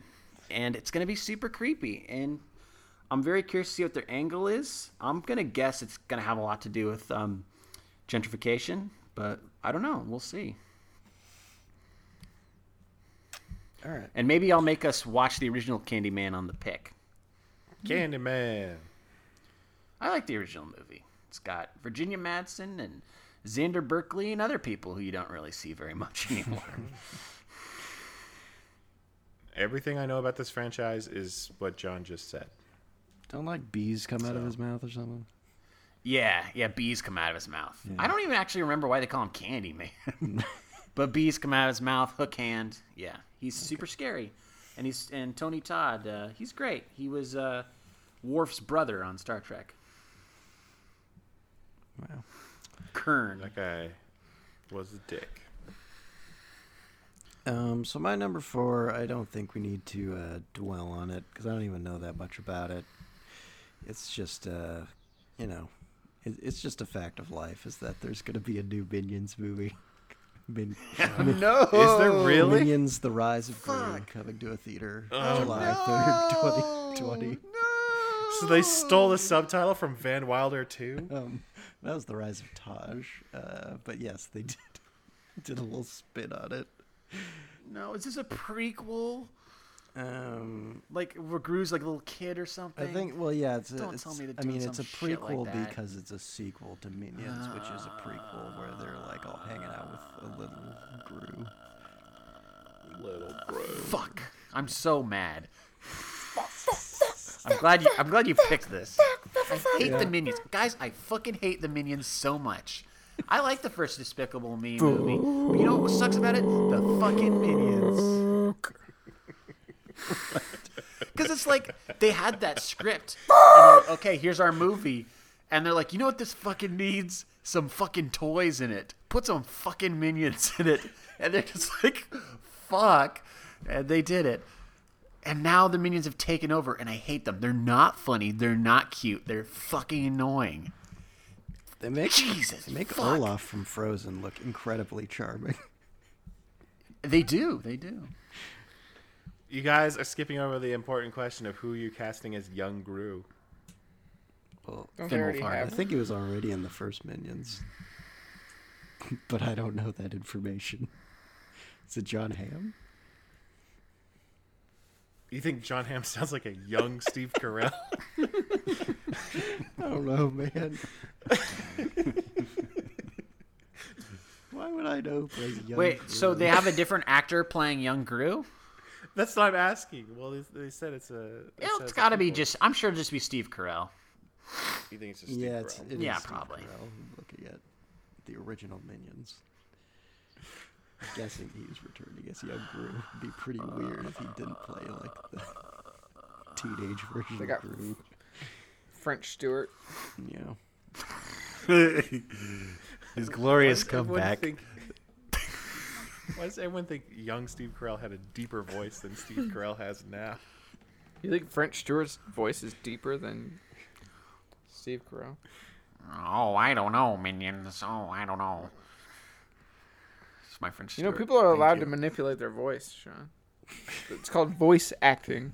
So they're gonna pitch up French Stewart's voice to play. No, young I just mean Carell? French French Stewart is talented enough to to You manipulate. know, I think French own Stewart voice. is a really good choice because aren't the guys who make these movies like French or maybe French Canadian or something?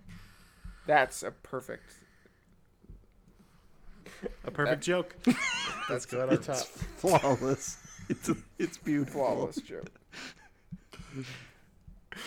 All right, what's your number three, Sean? My number three is the French Dispatch, the new Wes Anderson movie. Wasn't he canceled? Not yet. Why would he be canceled? Because he like made that Japanese movie with no Japanese people in it. I think there was Jap. There was a lot of Japanese. yeah, people but it was like mostly white guys. Playing dogs. yeah, but these are Japanese dogs. It was a fetish fetishization of Japanese culture, right, Sean? Oh, you're right. Absolutely right. Uh, but the, that's like uh, Wes Anderson. Sean, you better be fucking careful. You're gonna get canceled, okay? because he's uh, this is set in uh, in post World War II France, so in a in just like Isle of Dogs in a fictional city, so you know that there's going to be some real fetishiz- fetishization of uh, French culture. French culture. He's, he's a real Francophile, I'm sure. Uh, you, you got you got the Frenchiest person on the planet, Timothée Chalamet, in this in this up in this bitch. Uh,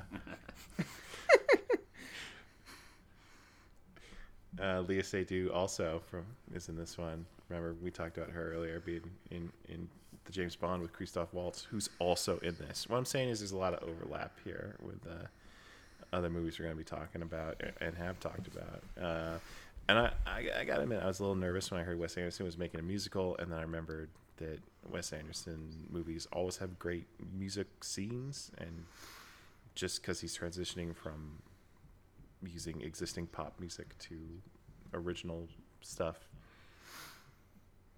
doesn't doesn't mean I won't like it because I've literally liked everything he's ever made.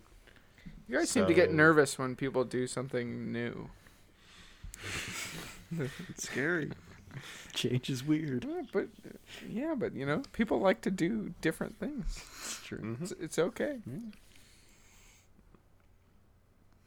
So yeah, looking forward to this one. It comes out in the year 2020.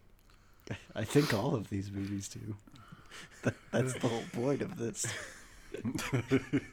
Have they said who do, who's doing the music, Sean? Is it like Yeah, Mark Mothersbaugh? uh, No, it's Alexandre Desplat. Of course. okay. Did Little Women score. I think he's done a few of the uh, more recent Wes Anderson movies too. I, if, if I'm, I, I, No, you're right. Yeah.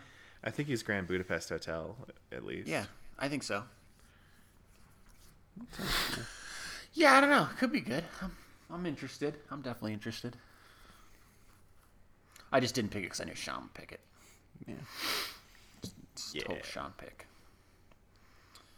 Moving on to me, my number three is Last Night in Soho. So I'd like to take a minute to uh, share some of these French Stewart fun facts, you guys.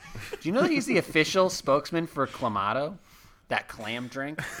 Did not. You guys ever drink that? Oof, never. It sounds disgusting. It sounds horrible. They, I saw that they do, they do a can that's Budweiser with Clamato. That's literally just vomit in a can. That's the most disgusting thing ever. Uh, French Stewart lives in West Hollywood, California. Okay. Not surprising. Um, he has a collection of silent films. He's really into silent films, uh, which is pretty cool. And apparently has a net worth of six million dollars, which is surprising. I don't know if he's making all that money from uh, from you know like reruns of, of Third Rock from the Sun or what. But uh, good for him, man. It's pretty good. He's also the only actor to appear in Stargate and like the Stargate show. I didn't even remember he's in Stargate. And he does not that distinctive squint thing that he does. That's just an act. He doesn't have to do that all the time. Oh my God, he's a regular Gilbert Gottfried. I know. You guys ever see that Gilbert Gottfried documentary on Hulu? Hell no. It's pretty interesting. He doesn't talk like that all the time, and he's way more chill. Seems like a nice guy. It's just crazy that he has such an offensive stage presence. It's funny. uh, but yeah, last night in Soho. Um, like, looking forward to it. Cool. Colin. Um, so my number three, maybe you guys can uh, speak to its badness, but uh, it just seems inherently bad because it is Monster Hunter, directed by Paul W. S. Anderson. Ooh, shucky, shucky, duck, duck. It's so weird how some directors just stick around for a long time despite never making a good movie. I don't know how that happens, even in this day and age. But uh, Paul W. S. Anderson, he's still getting getting the chance to direct big budget video game adaptations. Okay, so remember that arc I was talking about earlier with Free Guy about like people get excited about it and then they see something about it and they're like, "Oh shit, this is nothing like the video game." uh, that is exactly what's going on with Monster Hunter, where uh, it's extremely Japanese. It's set in this fantasy world where people hunt giant monsters and cut them up and then turn them into weapons and armor. Um, and then like the pictures we've seen from this movie are like soldiers in camo. So it's like Street Fighter, the movie. Where it just becomes a weird like army movie for some reason. I I I feel like the rumor was it's like a some sort of like world traveling situation where they come to the world of Monster Hunter or things from the Monster Hunter world come to our Yeah, world. Yeah, that's what the plot synopsis says, where uh, uh, the military team like goes through a portal to an alternate world where hunters are fighting giant monsters. I mean, I, guess here's the thing. There's no story to this game. Like the it's it, the the game is about loot. It's you just k- go kill monsters so you can turn them into clothes and weapons. So maybe this is a good thing to adapt because you can take it in whatever direction you want. Um, but like the Sonic movie, it's set in a fantastical world, and you want to see it in the fantastical world, not in our stupid world. Yeah, I agree. Uh, There's it's so rare that movies where we've opened a portal to another world are good, with the exception of French Stewart Stargate. It's like you just you want to go in one world or the other, man. Like Monster Hunter, you're playing, you're in that world of monsters. I don't want to see like fucking a battle at like an airport or tanks. I see that shit all the time. And you know this movie's gonna end with a battle at an airport or some bullshit. and it's like, no offense It's to yeah, Jovovich. whatever they can. Yeah. Yeah, anything they can set up a, as a soundstage with minimal uh, set dressing is where the battle is going to be. It's not, John's exactly right. It's going to be an airport or a warehouse or a freeway. Yeah, some yeah, or a freeway, exactly. And like, no offense to um, Milla Jovovich, I don't really have any issue with her, but like, I only see her in these Paul W. S. Anderson movies. Is she really right for the part? Why do we keep putting her? in... I mean, you're married to her, but you don't see her in anything else. It's just. We're done here, right? You've done this before. You've made this movie. You've fucked over a video game franchise before that starred your wife. Why are you doing it again? From a Capcom series, too. It's weird. Yeah, I can't wait for Paul W. S. Anderson's uh, Devil May Cry movie, starring Milla Jovovich as Dante. Though I do see that it has uh, T.I., so I think uh, he's a great actor. Yeah, how many Japanese actors are in the cast? Is T.I. that guy who's really controversial about like what he's been saying about his daughter lately? He does have a controversies page on Wikipedia. he, wow, he's got a lot of controversies. Yeah. Um, yeah, in 2019 November, um, he says he accompanies his 18 year old daughter annually to have her hymen checked to confirm she is still a virgin. So, creep alert! Jesus, man. This does have Tony Jaa though, as the hunter. He is the monster hunter, Sean. Because there's just the one, I guess. Yeah, it's not like a online game where you and your friends get together as monster hunters. I'm trying That to think what of it a, what a hilarious equivalent would be, where it's like, I can't think of one, but yeah, It's like if they're like, "Hey, we're gonna make a new Star Wars movie. It's about a group of Marines and this weird Chewbacca monster gets teleported into the jungle and they have to hunt it down." lots of flips too. Hell yeah. I want to see Chewbacca do a flip. I think he. F- Like in the Return of the Yeah, Jedi. he flips in that. SNES game, it's uh, pretty great, honestly. and his spin attack. I mean, Colin beat it. So. I know. I'm a master of video games. That's why I know so much about Monster Hunter. Uh, Sean, you're number two. My number two has a number in it, which made it confusing. So it's not my number ten. It's my number two. It's called Tenet. It's the new Christopher Nolan movie because I'm a hack fraud idiot who just loves movies by Christopher Dude, Nolan. dude, dude, dude, you know how you could like the, the title is the same backwards and forwards? Do you think like the movie's gonna be like the same backwards and forwards? Like what? I mean, the good news is Christopher Nolan already made that movie, so uh, with Memento, so like he's got it. Yeah. No, this this is cool. I'm pretty stoked for.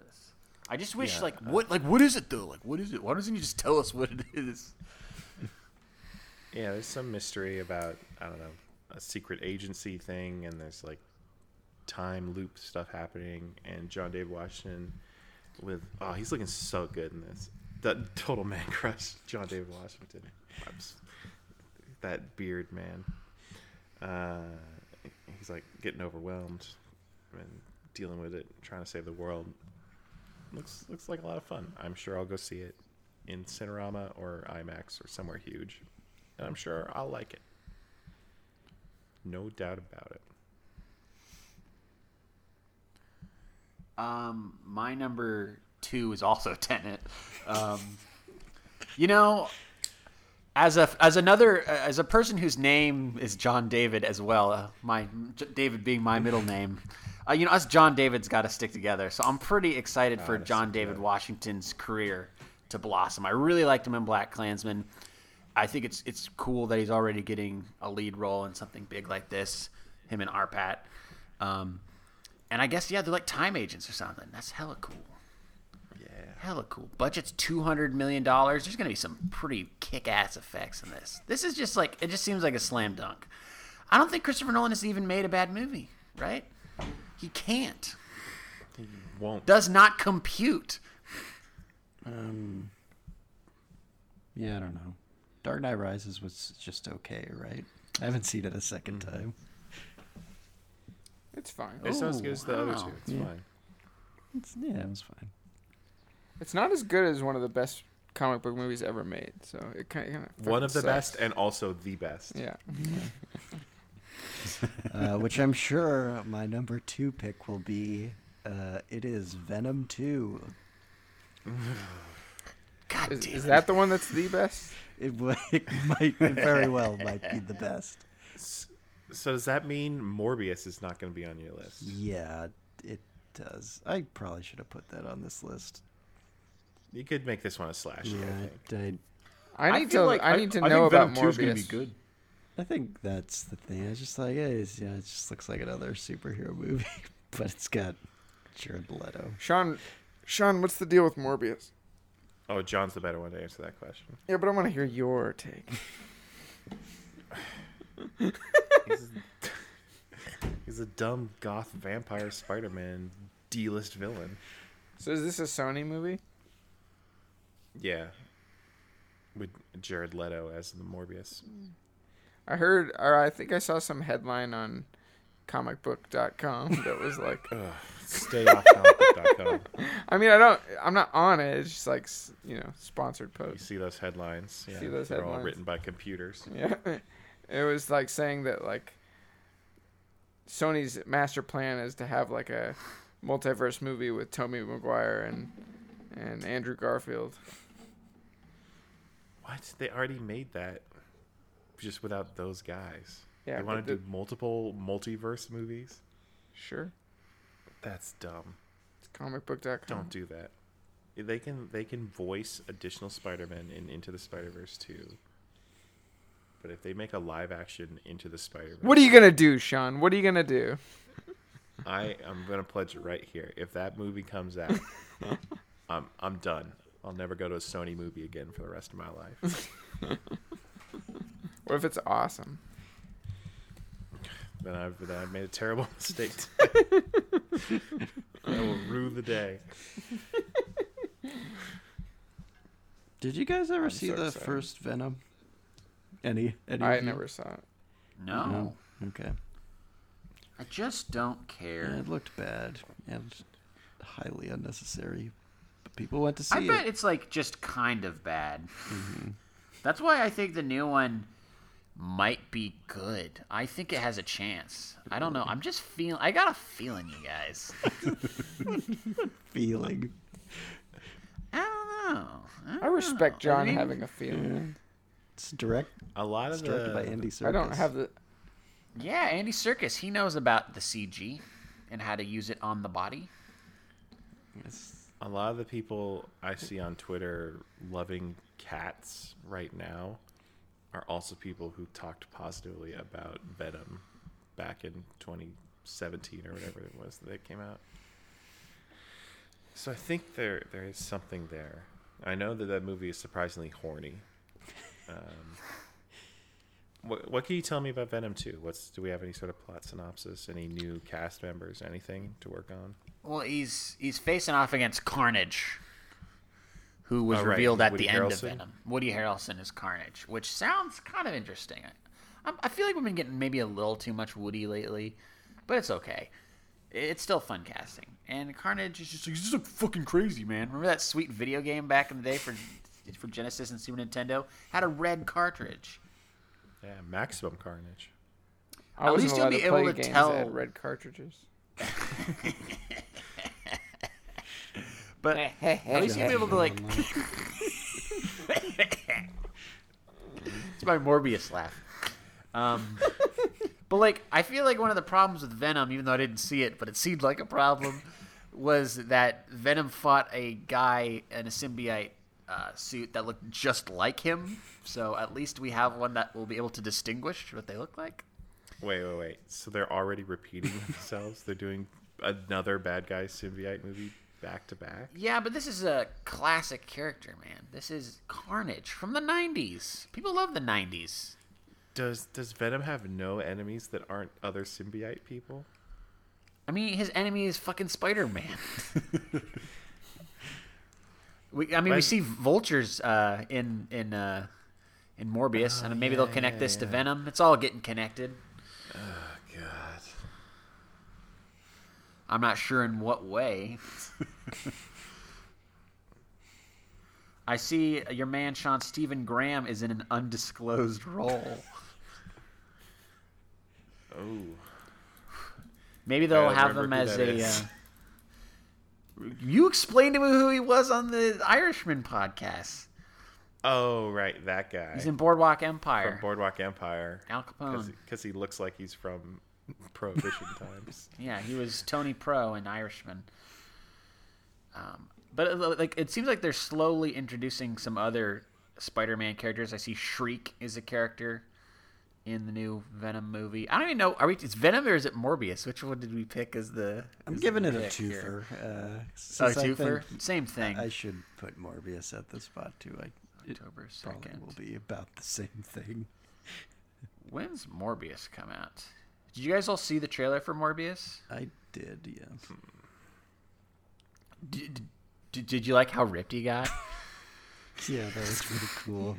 I've never Nancy, seen did you that see the trailer for I've seen it in Morbius? The movie. No, I did not. But I'm very Okay, so excited that he's ripped. he's super frail at the beginning and he has those like kind of walker things you put on your wrist because uh, he's a rare blood disease but then he touches it looks like he touches some artifact i think in the comics it was an experiment but then he gets like so ripped and it's like hell so, yeah So yeah, I, love, I thought he, I thought he Rip. wasn't gonna be ripped. I love Rip. I heard all these. I heard these rumors that since Jared Harris is in it and they haven't said who he, he is, that Jared Harris is the new Doctor Octopus. But uh, I don't know. We'll see if that turns out to be true. That'd be awesome, but I don't. I don't think they're gonna do that, even though it's perfect casting. Uh, but which one looks worse? Morbius definitely looks worse. Way worse. I think Venom. Yeah. Venom Two. I don't know, guys. Where is this coming from? I don't understand. I don't know. I haven't even seen Venom One. I just got a feeling. I got a. f- I got a feeling. I got a feeling. We'll see. Uh, so your guys' number ones. Are they the same movie? I'm. Uh, they're gonna be the same. It's movie, probably yeah. the same movie. It's the same movie. Okay. Uh, yeah, you might have heard that uh, Hans Zimmer was not available to score the new Christopher Nolan movie, and that's because he was making another movie that comes out this year. It's Dune. Uh, yeah. I didn't even know that. No, Wait, which didn't? part? Well, I knew that there was a Dune movie coming out sometime, what? but I didn't know it was this year. It's it Yeah. comes out That's in the. Star Wars slot December eighteenth this year. Okay, good. Uh, so I have an entire year to finish Dune. yeah, It's funny go. that you mentioned you started reading I'm it because. I read I'm the, on it. the Kindle sample yesterday. Everybody's thinking about I was it. just feel, I was just in the mood. Should I read it? Maybe. I, I had some time. Let's to all read it. Let's like, do I a Dune read- book club. Let's do let's do a podcast, Dune book club. Okay, That's so what when I'm I, saying. when I started reading Dune a few years ago, it was as part of an online book club. So I still have a, like a guide for how much Dune to read every week. oh, So Can you if give that to want- us? If you guys want those page numbers, I can share that. I do. I Let's want to read it. Dune. So I've here's my. I don't know if I should start talking about my early impressions of the book or just how I how I feel about the movie. Um, I mean, I literally know nothing about. I haven't seen the uh, original movie. I I don't know why. I was just like, I need to read a non Star Wars book, so I thought of that, and I oh, and I bought it on my Kindle, and boom. so, So, Sean, as the person who's weird. read, as the person who's read the most Dune, do you just want to give a very brief plot synopsis for everyone listening to this? okay, um, it's like the far future, like the, very detached from our history. They have their own separate history. It's so far in the future, um, and this guy, this Duke uh, named Leto. I don't know how anything's actually pronounced. That's why I feel like I got to see the original movie, so I know uh, if they, they. I assume they got some of the pronunciations right. Um, who's he's played by Oscar Isaac in the, in this new movie, which is great because he's in Star Wars, so it makes it easy for Nancy. Um, Thank goodness. uh, he uh, he is uh, becomes the new steward of this planet called Arrakis, uh, which has uh, sp- the spice on it, which is um, this kick-ass drug that, uh, like, for humans, it makes you like better, like you can like live longer and stuff, but also uh, you get like superpowers from it, and also you can use it to like travel through space. So it's like a real sweet drug, even though this planet fucking sucks. Um, and like there's a bunch of political shit going on, and uh, so Duke Leto's like taking his family with him, and that includes uh, his wife, who's the Lady Jessica, who is who is part of this like cult of women who have like incredible mind powers. Uh, called, called the Bene Gesserit, I think is what that that's called, and uh, and and they and then also their young son comes with them, um, and he is called Paul, and he's gonna be Timothée Chalamet, and and he's got uh, he's getting brought into the Bene Gesserit stuff too, which is like messed up because you're not supposed to bring boys into that because they have like cool potential stuff that can happen if they get Bene Gesserit powers. So he's like an important kid. He's gotta like put his hand in like this box that hurts real bad. It's it's it's great. Yeah, that's what I read last night. He's like, my hand, my hand. Um, Now, but yeah, Yeah. It's, so it's about like the political situation that's happening on this super important planet in the future. It, it seems like the perfect kind of story to do in a post Game of Thrones world. It seems like this should be a slam dunk, and like you got Denis Villeneuve, who had an amazing decade. It pretty much like his breakout film came out in the, in the decade, and then all his films after that were, were awesome. And I and like Blade Runner was I thought very good, and I am very disappointed how it did at the box office, which also makes me very afraid for Dune. Um, because I don't know. I don't know that it is like necessarily like a blockbuster kind of movie. You know, it's this great world with great characters and storylines, but will that translate to a big sci-fi movie that everyone wants to go see? Like my early impressions reading some of that book are like, well, actually, uh, my takeaway from Dune was like. It's a good story, but there's so much terminology that's thrown at you right at the beginning, and there's no hand holding. Mm-hmm. Yeah, So I I'm hoping they can find a way around that in the movie. Like I'm reading the book, I'm like, I don't know what the fuck Gom Jabbar or any of this shit is. I, I want to know, but I don't know yet. So I feel like there are there's like a lot of like potential roadblocks. See, that's here. Why people we gotta should do the book club so Sean can shit. explain this to us. Yeah, we will be I'll so just pull ready up for the, the, Dune movie. glossary. I, I really, really want to be prepared for Dune because it sounds so cool. Is this uh, is this just going to be one movie, or was it going to be split up into two? I thought I might have heard that, or maybe it's wrong. It's two supposedly right now, and a uh, prequel miniseries on HBO Max. Wow, that's that's a lot. Which I don't know, man. Are they? Which like, are hopefully people Sean gonna, like, gonna downloads and it? puts on his Plex server. You're not gonna get HBO Max. Uh, I'm probably gonna get HBO. I'm Max. definitely gonna get it. It sounds totally So worth it. Sorry. I mean, I already got HBO now. But this will basically have everything that has, but more, just a little more expensive. It's like fourteen ninety nine, but it's like more. Like it's gonna be super fucking sweet. You gotta watch the Dune show, man. How you, how are you gonna keep up with the book club if you don't have if you're not watching the Dune prequel show?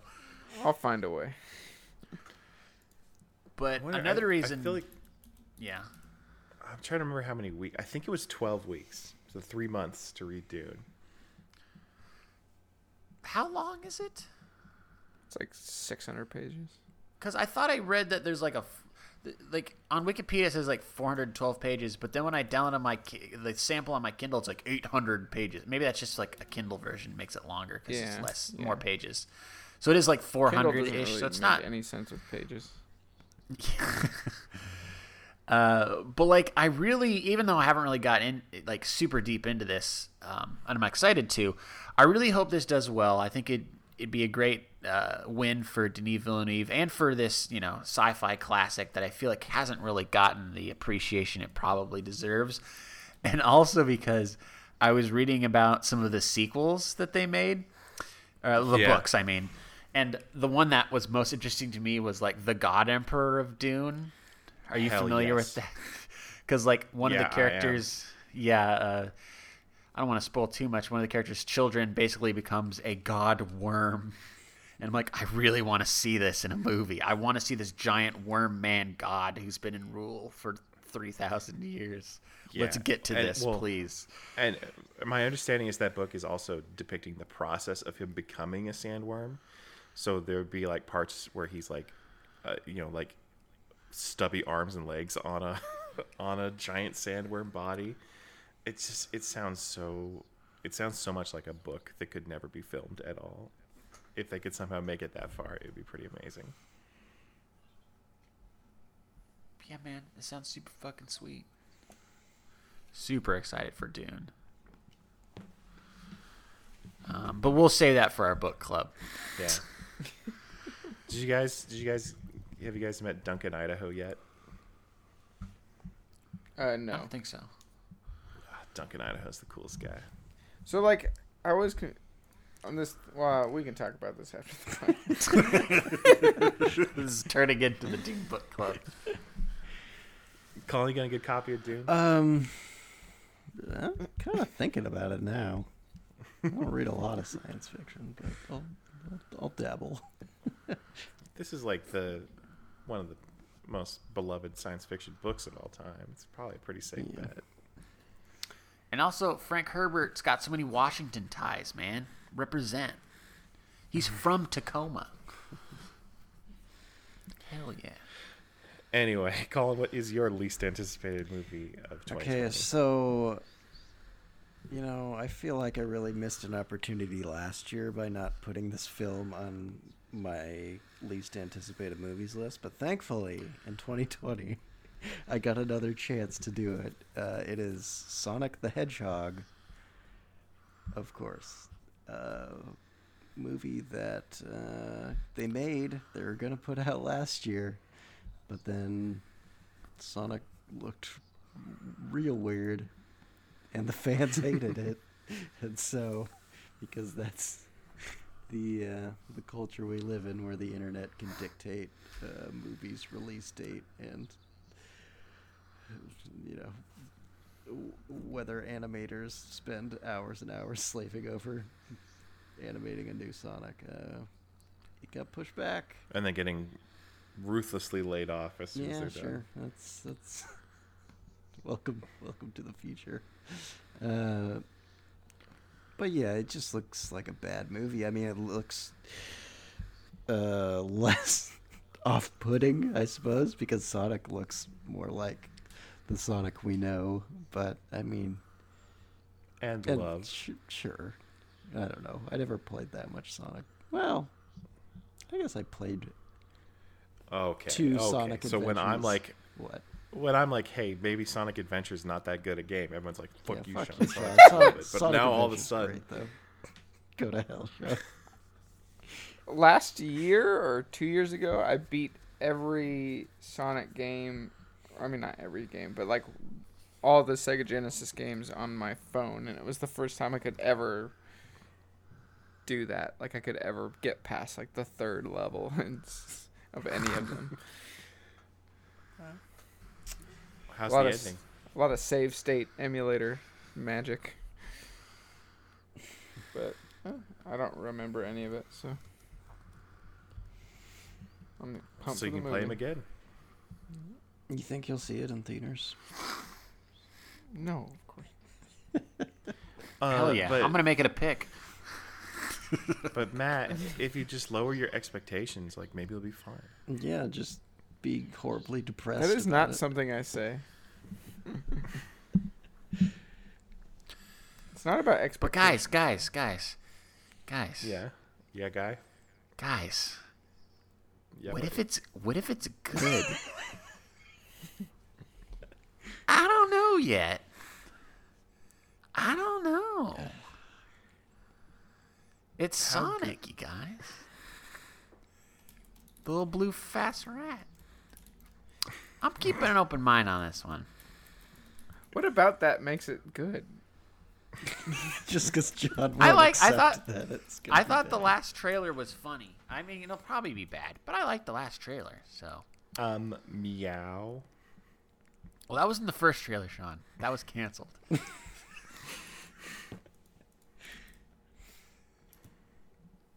you know, remember that the new trailer didn't have any of those scenes from the previous. Even though they're all in the movie, I assume. Because the, the the original the original Sonic was canceled.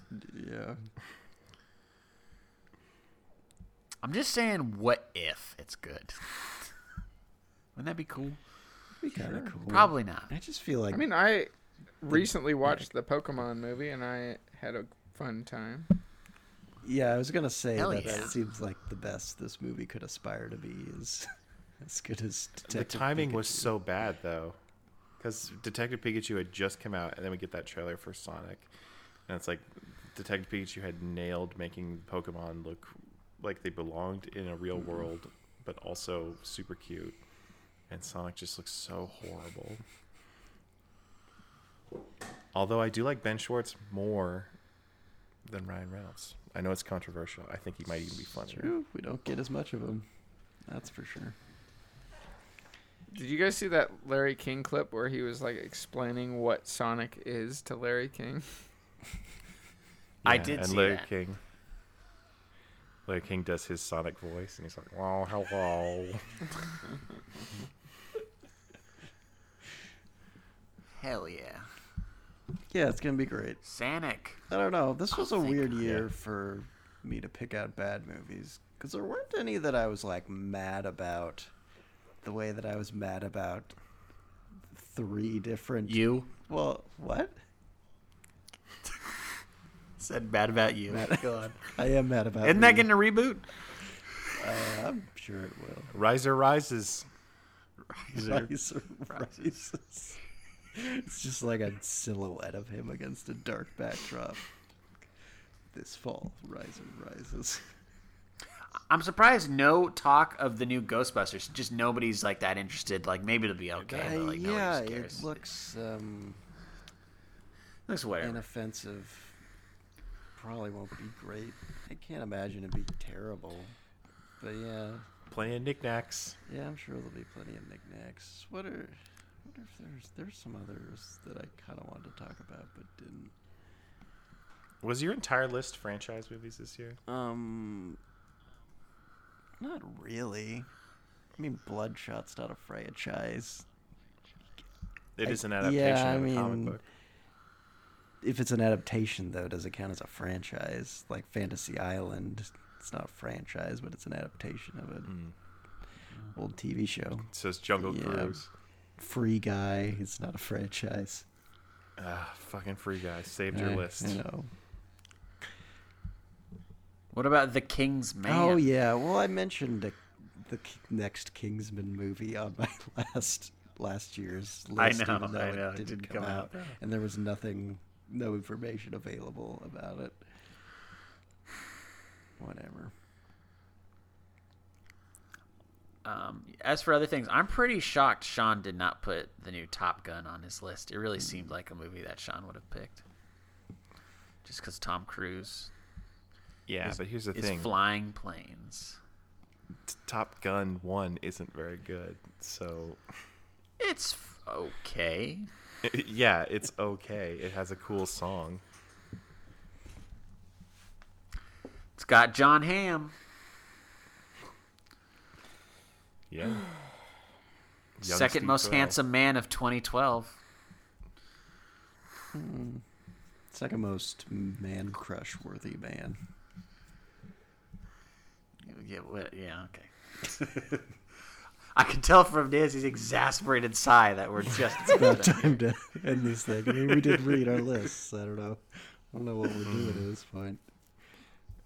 Well, I'll tell you guys to uh, keep your eyes peeled over at mildlypleased.com over the course of 2020, where maybe, maybe some of these movies will get reviewed or talked about on future podcasts that we make, um, which you can listen to by searching for Mildly Pleased on iTunes or in any other sort of podcast app or website or service, what, whatever it takes to get podcasts, we'll be there. And um, yeah, I don't know if we're gonna start a Dune book club. Uh, so, um, so I guess while we figure that out, um, we'll be taking a brief podcasting hiatus, which not unusual for us. Uh, and we'll be back in a couple weeks with a with season two of the pick. So uh, we'll speak to you next time.